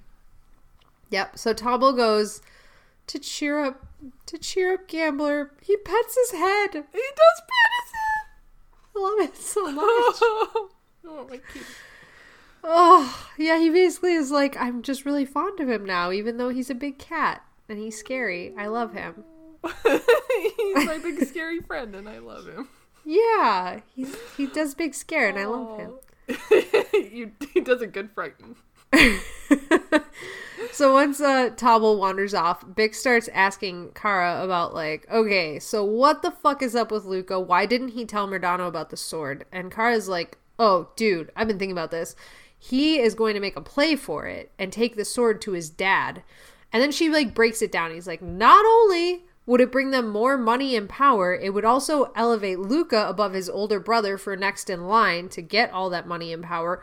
Also, it would unite a bunch of people under the Corpley and make them the second most powerful family overall in this whole land, like right behind the Murdano. And they might actually be able to make a play at taking over the Murdano. So if he has a sword, it's like endgame. And Byx is like, all of that for a sword? And she's like, absolutely all of that for a sword. So there's this whole thing going on that we just get that note of. Mm-hmm. They're interrupted by breakfast where they eat in silence. And Byx has this whole other thing about how, like, but having a Dairne is super powerful as well. And so if one person has that power instead of everybody, they become extremely powerful because nobody can lie while in their presence. Except for Dairne themselves. Oh, shit. Yes! And we predicted this as well, I believe. I do believe we also predicted this, yeah. Yes. Yeah, I feel like we predicted a lot of it. That's why I'm feeling really confident about Gambit's return and how that's going to be. Okay. but we're gonna have Gambit and Gambler. Okay, his name isn't actually Gambit. That's just the I don't shorthand remember for his real name though, and I looked it up last ah, time. It's like It, it's like a four-letter name. Starts with an R. It's like a Rory or something like that, but that's not it. Dog Renzo.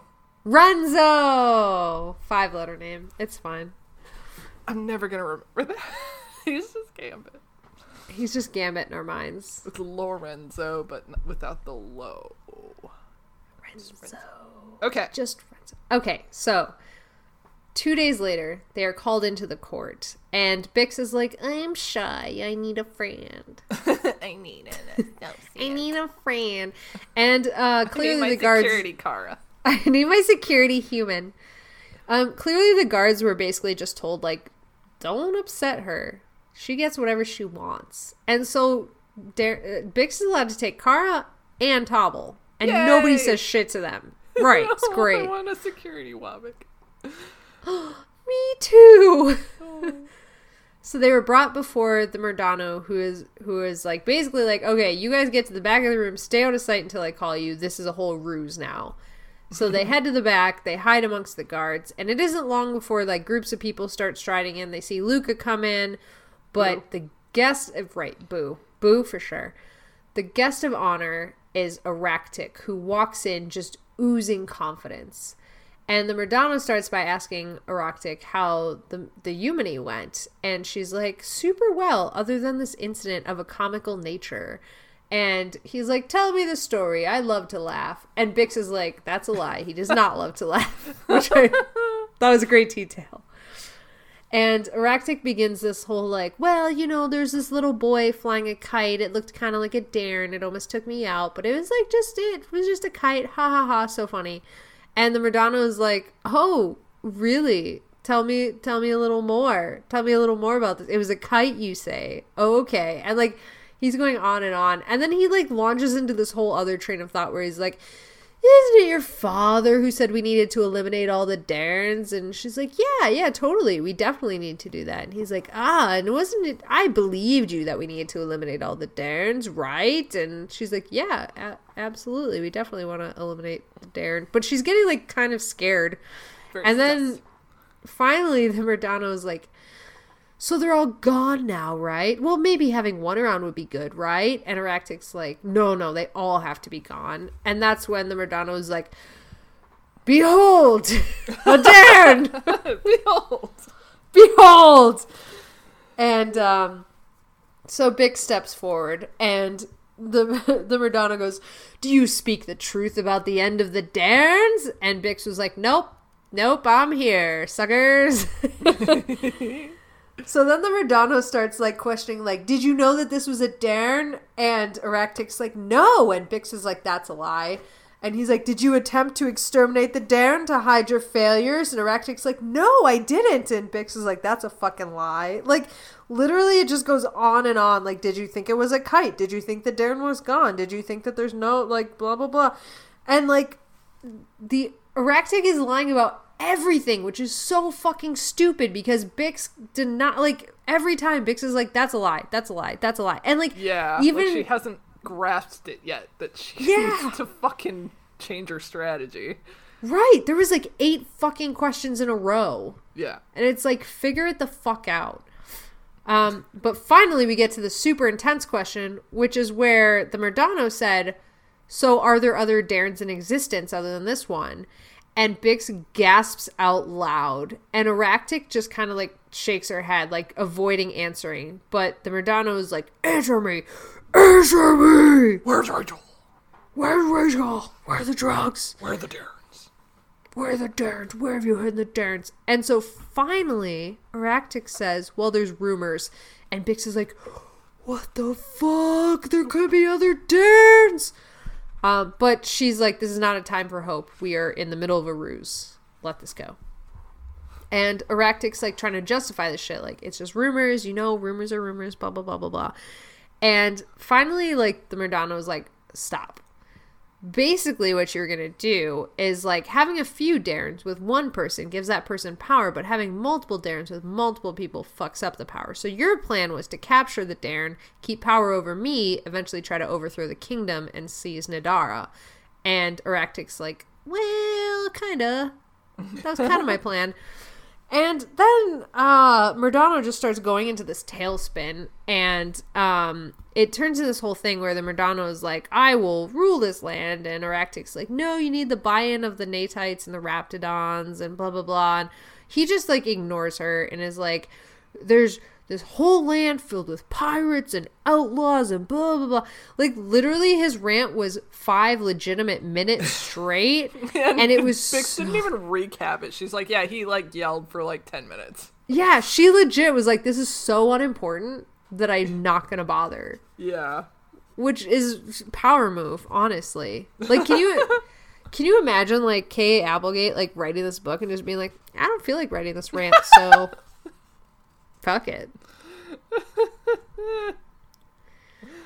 Yeah. Yeah.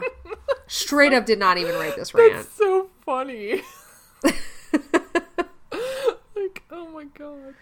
I got better shit to do. Goodbye. I love that. I love thinking that like she didn't want to write it, and she's like, "Michael, get in here, write this," and he's like, "I don't want to write it," and she's like, "Okay, fine." I know how to solve for this. He ranted for five minutes straight. The end. Here's the overview. The end. oh my god! I hope that's what happened. I so hope that's what happened. God, I just, I love this so much. Okay, so this literally culminates with him getting tired and sitting down. He ranted himself into a nap. He did. He got so mad they just had to sit quietly. And then he's like sighing deeply and he's like, ah, You're a traitor, so you get to suffer the traitor's punishment, a slow death. And then make sure to add, and make it slow. And Aractic gets dragged out of this court, kicking and screaming, like, You're a fucking boy! You should be mucking out stalls, not sitting on the throne! Yeah! But she's getting dragged away, so, like, imagine that with the Doppler effect of, like, You should be mucking Uh, and after she's gone, this heavy silence falls across this entire room. Finally, Khara steps forward, and this is their fucking moment. So Khara says, Can I speak? And he says, Permission granted. And she says, Well, Luca left out a really important detail when he turned us in. I'm a Donati. And he's like, What? And she's like, That's correct. I had two brothers, and my father had no need for me, so he sent me to find my way in the world. And I want to hunt the Dairne for you. I want to bring them to you, and I want to help you get into power and bring my family's name back into your good graces. And Luca's losing his shit at this point, trying to argue all this shit. But the Murdano's like turning to Byx and is like, Is this a lie? And Byx said, This is the truth, even though Khara doesn't have two brothers, and that was not at all what happened. Oh. Byx fucking lied. Oh my god! Right? Loophole. but this isn't where the ruse ends. No. So Khara continues. She's like, I want to keep hunting the Dairne. I want to bring them to you, and I want you to restore my family name, blah, blah, blah. And that's when the Murdano's like, okay, sure, you want to hunt the Dairne. How the fuck are you going to find them? And this is when Khara turns to Byx and says, show him. And Byx is like, no, it's just, it's a child drawing. It's nothing but the drama. And Khara slaps Byx across the face, like fucking hard. Oh Yes, it's an act, but still it was hard. Ow.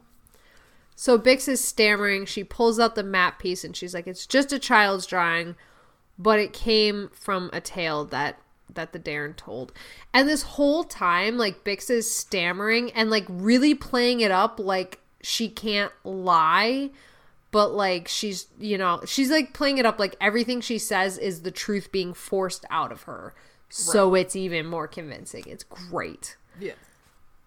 So she's like, this map came from a tale that we told. And the Murdano's like, well, you know, tales are tales, but there's still a grain of truth in everything.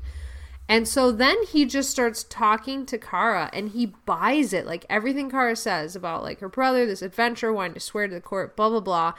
And he makes this assumption that Byx would speak up for any untruths that were told. Like he lulls himself into this false sense of security. Yeah. And of course Byx doesn't. So like Khara's just running wild with this whole story. And finally the Murdano's like, Will to Khara, will you swear loyalty to me and hunt the Dairne for me and bring them to me? And this is when Byx's second giant lie comes up because Byx, while Khara is swearing to him, also swears only to serve him and says, Just so you know, Dairne cannot lie. So once we've sworn an oath, that can't be broken. Which is a lie! It's a lie within a lie. It's a lie. within a lie! Oh my god.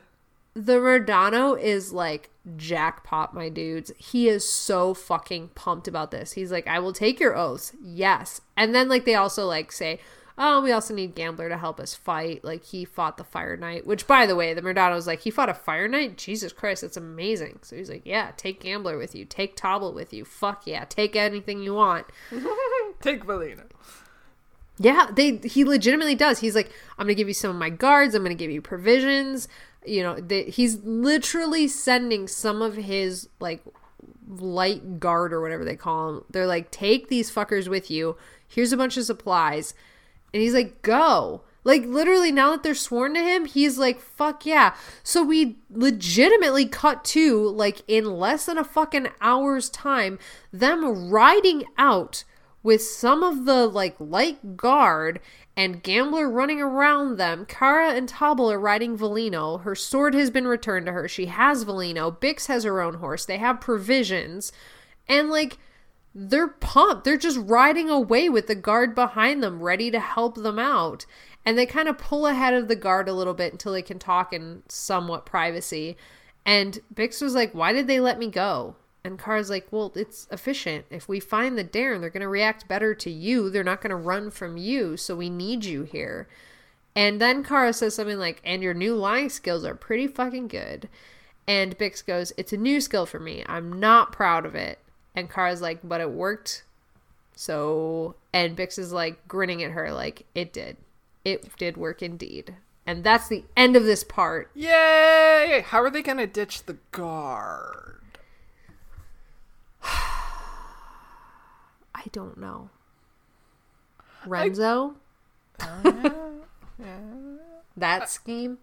I love how how Gambler was so happy. He was just like bouncing around Mm-hmm. and like running in circles and just being a goofy kitty. Got the zoomies. He did. He he was so happy. He like curled his tail up as he's running. Aw. Oh. I love that so much. Yeah. Yeah, that was intense. It was so intense. Oh my god. When when Byx started lying, I was literally like, What? We didn't see this coming.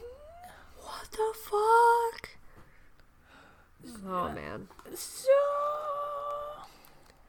So much talk from Khara too about like how humans are just betrayers. Like Yeah. I love it. She's just casually like, Yeah, all humans suck. They're all liars. And I'm like, You're right, Khara. That's true. They are. They're all the worst. and it just like it really in these chapters really hit why the the corrupt humans were trying to get rid of the Dairnes because that meant that meant they couldn't lie and they couldn't Yeah. gain power that way. Like the the Dairnes were like a liability for them. Yeah, and I don't think like I got the explanation in the earlier parts, but I don't think it ever hit home for me just mm-hmm. like how powerful it was until this part. Yeah. Yeah. Oh man, and I'm looking at the beginning of the book. It says when she's talking to her mom, it says Dairnes do not lie, there would be no point since we can always detect an untruth, not just from our own kind, but from anyone. It says don't lie, but not that they can't lie. Yeah. Oh, but oh, but like what what what is this gonna mean for the future? I don't know. There's gonna be consequences from this. There's so gonna be consequences from this.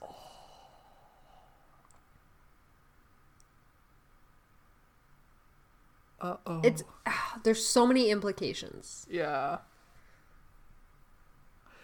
Does that make Dairnes no better than humans if they start lying? Well, that's like okay, so that's exactly what I'm thinking, right? Is that that Byx is gonna get back with some Dairnes. She's going to like tell lies. They're gonna be horrified at her, even though it's like for her like justified life and death, blah blah blah. It's gonna be that inching away from like the norm into things that are negative, that gray area that we always explore with Applegate books, mm-hmm. and oh, it's just going to turn into a thing and she's not going to be accepted from her people she's going to be like the people are kind of my family like literally we're kind of getting Ax's perspective as he goes towards humans You're right. You're right. My son. Oh my god, I'm so excited. I just- know. I just love the way that they set everything up. They're so good at setting things up in the beginning and then paying off in the They fucking are. And like, okay, so one thing that we didn't talk about that I absolutely loved is with um with Rorid and that whole court scene because we got a court scene talking to a king, right? Like Rorid Headcrusher is basically the king of the Raptidons. When he asked her to tell the truths and the way that he acted, that is a proper king. When we uh-huh. meet the Murdano, that's a corrupted king. Mm-hmm. And the difference, the same request that they made of Byx and the differences in the way they made it was insane comparisons. Like that spoke volumes. Yeah, and the fact that they had those two mirror scenes like within, mm-hmm. you know, a few chapters of each other was just like so good. Yeah, it was insanity. Mm. Absolute insanity. And the whole like like they got accosted by Raptidon guards, but they were invited into the kingdom. When they get mm-hmm. accosted by the Pale Guard, they are taken forcibly. Like mm-hmm. it's oh, it's just so beautiful. Yeah. Can you imagine being this good at anything? No, Same. I'm indignant.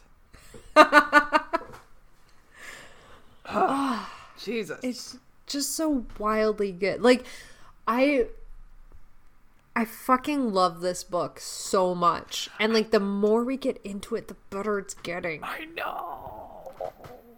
Uh, and I want to read the next two. but like now. But like now. Yeah, like right now. Like right. Like fuck this podcast. Let's just read books. yes. Oh God. Yep. Fucking Tobble. Oh my god. oh my god, Tobble when he attacked everybody, I loved it. He like just went ape shit. He like hit his limit break and he's like, I can take no more of this. Your face is mine. Yes. Son. Go off. He did go off. He tore their literal faces off. And then Byx stabbed a man in the ass. She did stab a man in the ass and cripple another. Yes, straight up cut the knee out of the other. Cut the hamstring or whatever. And then Gambler just crushed the throat of another man. There's so much like death and, and dismemberment in this book. and like, okay, oh, so man. Obviously they don't lay it out, but we were literally told two chapters ago what a traitor's death was, like slow roasting over the fire and then eventual decapitation. And so Yeah. Aractic was just sentenced to that. Oh my god. oh shit. Yep. Yeah. Yep. And they said make it slow, like roast her extra. I kind of feel like we haven't seen the last of her though. I don't. Okay, I was just thinking this. I don't think we have, and I think part of that she bullied Luca, so obviously now she's kind of in my good graces. Yes. but like, I absolutely felt like I thought it was actually going to happen in the last chapter of this book when I was reading. I was like, because she is a traitor and she's been sentenced to death, they're somehow going to run into her on the way out and take her with them, and that obviously didn't happen. Yeah. fine. But like I too feel like she's gonna be like horribly disfigured and dismembered and maybe like oh my god, she's gonna be the tailor of this book, like now that her beauty is gone. Oh my god. That's fucked up. Oh man, I wonder if there's gonna be like several different parties that are like in this. This is gonna get all games of Games of Thrones, where like it's got to, it's right? gonna be like the Murdano. It's gonna be like the Luca's fucking family. It's gonna be like the Seer trying to do her thing, mm-hmm. and and maybe the Natites will will try and stage an uprising or some shit. Like I I think there's just gonna be like so many pieces in this chess game of sorts. I hope so, but what I really want to see is the Felivets, the Raptidons, the Dairns, and like whoever else just all gang up to take down the humans. Yeah. Be like, we're sick of your petty fucking wars. Cool it. Cool Yeah. it, teens. Calm down. Calm the fuck down. Sick of your shit. End Take a it. chill pill. Take a chill pill. Fuck this. Yay! And maybe even those like ter-. What what are the bug creatures? Termites. Ter- termites. Yeah. Yeah. I feel like they won't join. I feel Uh. like they're in their own sort of wavelength. Maybe. But maybe we'll meet a cool one. Like a good Yeah. Taxxon, like Arbron. Oh my god. I'm. Well, like like the good Hork-Bajir. Yeah. Yeah. You never know. Could be the wild You card. never know. Yeah, they could be. Oh my god. Oh my god. Defeat the humans. Make the Wobbyks the sixth governing species. Take out all humans, Wobbyk rule. Wobbyk, Wobbyk, Wobbyk. Dinosaur eat man, Wobbyk. Inherit the Weird.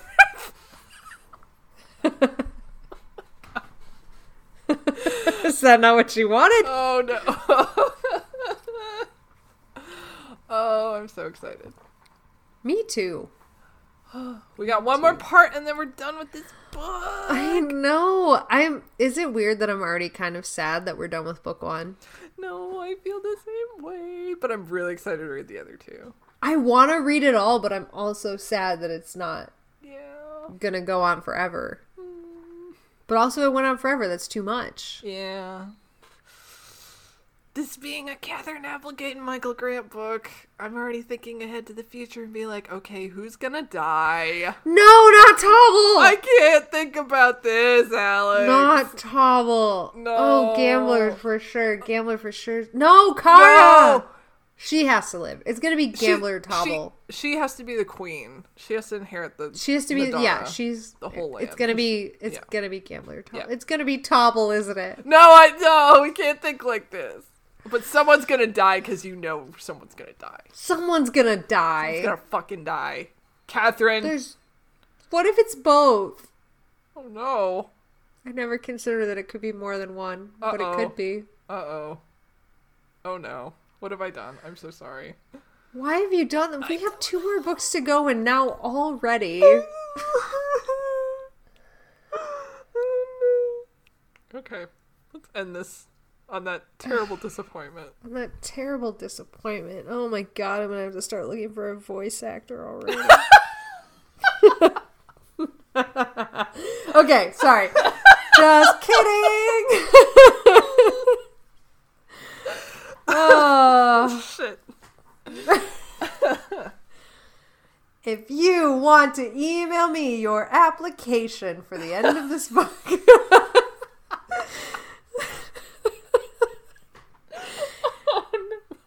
We have two email addresses. One of them is our our former one from back when we did Animorphs. It's anonymousanimorphs at gmail.com. That's the main one. That's tied into my phone. If you want to talk to me, hit me up there. But if you want to talk specifically about our brand new podcast that we're transitioning to, do that at Apple Grant Book Club at gmail.com. Let's see if I can remember the socials. Okay, Animorph socials. Let's just do it this way. Animorph socials, I know.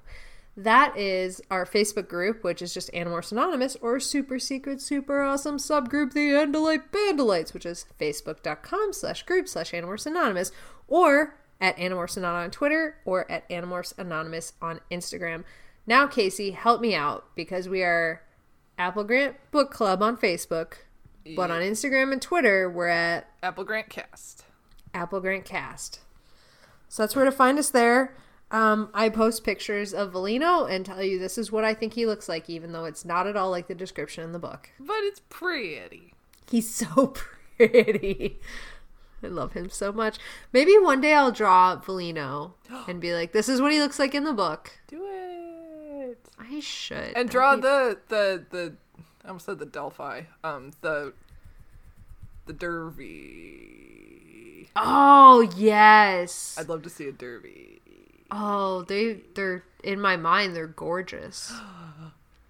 Ah, okay, sorry. Anyways, uh, what were we talking about? Uh, socials. socials. Um, okay, we did all the socials. Um, you can find us on YouTube as well. We actually share a channel with our lad friends from Cadmus to Crisis. And you can find us at Strong Shape International. We're uploading archived Animorphs Anonymous episodes every Wednesday. So come re listen to the whole series on our new platform, YouTube.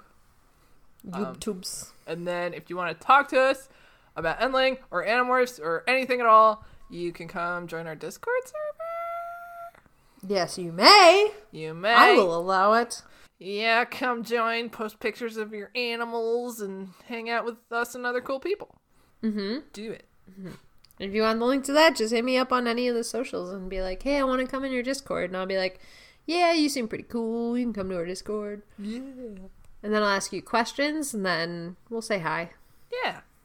We That's pretty much how it goes. Yeah, it's not it's not a really hard sort of thing. It's pretty easy actually.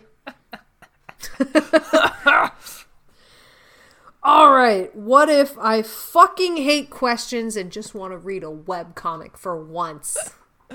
Well, uh, may I suggest you read my web comic, which is free You to may. read. Oh, okay. Well, good. You should read my web comic that I make and draw. It is called Beside You. Uh, it's about music and romance. You can read that at E bsideyou comic.com. You can also read it on Webtoons or on Tapas. Or you can go to my Patreon and throw me a couple dollars and you can see early pages and you can see work in progress pages. I am months ahead of schedule and sometimes I post other things and I talk to the general public in the posts. And you can go check that out at patreon.com slash KCD Studios. And I'm going to go ahead and highly recommend you become a Patreon because it is official. Dan has agreed to do Slater cast with me. And we will be putting that behind an extremely high paywall. Production through the roof.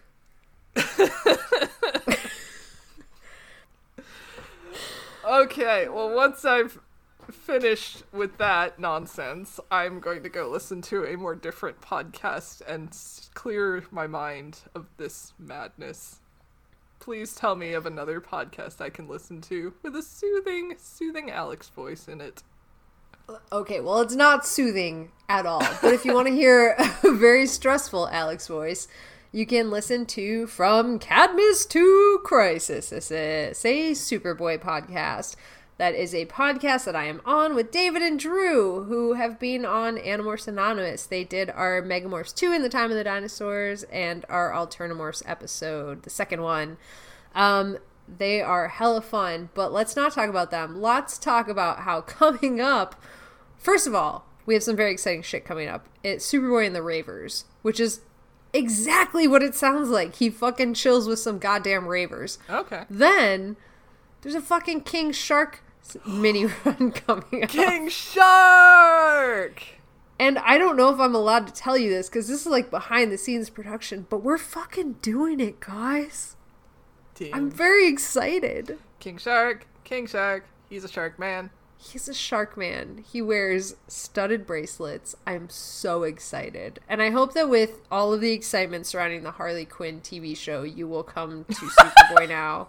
I don't have any context for what happened with that fucking show. Okay, well that's those are two different things. I wasn't talking about Oh, the okay. Batman That's eating. all I've been hearing. That's fair. is King Shark is on that show. it's not the Catwoman controversy. It's he is King Shark is on that show. It do- doesn't fucking matter. Anyways, Is that the one where he was dating that guy? yeah, Okay, okay, that's the same show. All right, cool. yeah, yeah. Because I talked Yeah. about that on Animorphs Anonymous. You For did way and- too long of a time at one point. not long enough. Anyway, Not long enough. I'm just so upset that by the time this episode goes up, the the Batman eating out Catwoman controversy will have died, and th- they will be like, "This happened fucking weeks ago." I know, but still, oh my god. it's important. Oh my god! And then did you did you see that the Storm and Nightcrawler comic that Nate posted in the X Men channel? It's an X rated thing in the X Men channel. Oh no. Listen, that's why I go Marvel because there's always been consensual good fucking in Marvel. And that's just the way it is. Yay! Yay! I feel like on that note, it's time to end this. Let's leave. Let's- I've said something terrible. Let's go. Bye. Bye. Hey guys, it's Alex breaking in at the end of the episode here. I know we've already said our goodbyes, and I don't mean to mess us up, but I am reaching out because I have a favor to ask of you guys. I am going to be playing in an Animorphs Dungeons and Dragons homebrew game. And I'm very excited about that. The amazing Austin has come up with the world and the homebrew and has done an insane amount of work on it. And I get to play in that world as a brand new Animorphs character. We're not picking like the kids that already exist, we're building our own characters. And I am extremely excited about it. So it would mean a ton to me if you guys would uh, watch that or listen to it. So um, it is going to be streaming on Twitch. And so our first episode is going to be July 25th at 11 a.m. Eastern Time. Whatever time zone you are, figure that out from here. um, but it's also going to end up being a podcast. So it would mean a ton to me if you guys would like support that, listen to it. It's going to be called Dungeons and Dracon Beams. And so we have a Twitter, DNDB Pod. And uh, the Twitch stream is twitch.tv slash CZ Drop, which is S E E Z Y D R O P. So if you guys would come hang out and uh, listen to it, watch it, whatever, that would mean a ton to me. And I think it's going to be really fun. I really do. I'm extremely excited about it. So I won't spoil anything, but go ahead and check out this intro that I'm going to put behind here. It gets me so hype. Thank you guys. My name is Zach. Uh, my name is Reese. My name is Savannah. My name is Grant. We can't tell you our last names, um, or where we live. And if we do tell you anything, we're probably lying because it's way too risky. We can't be exposed. We have to be careful. Really careful. extremely careful. So we don't trust anyone. Uh, anyone Anyone. Not anyone. at all. Because if they find us, If they find us, no. We're, we're not going to let them find us. We can't let them find us. What we can tell you is that we're all in really big trouble. Yeah. Even you. me a little bit more, but you too.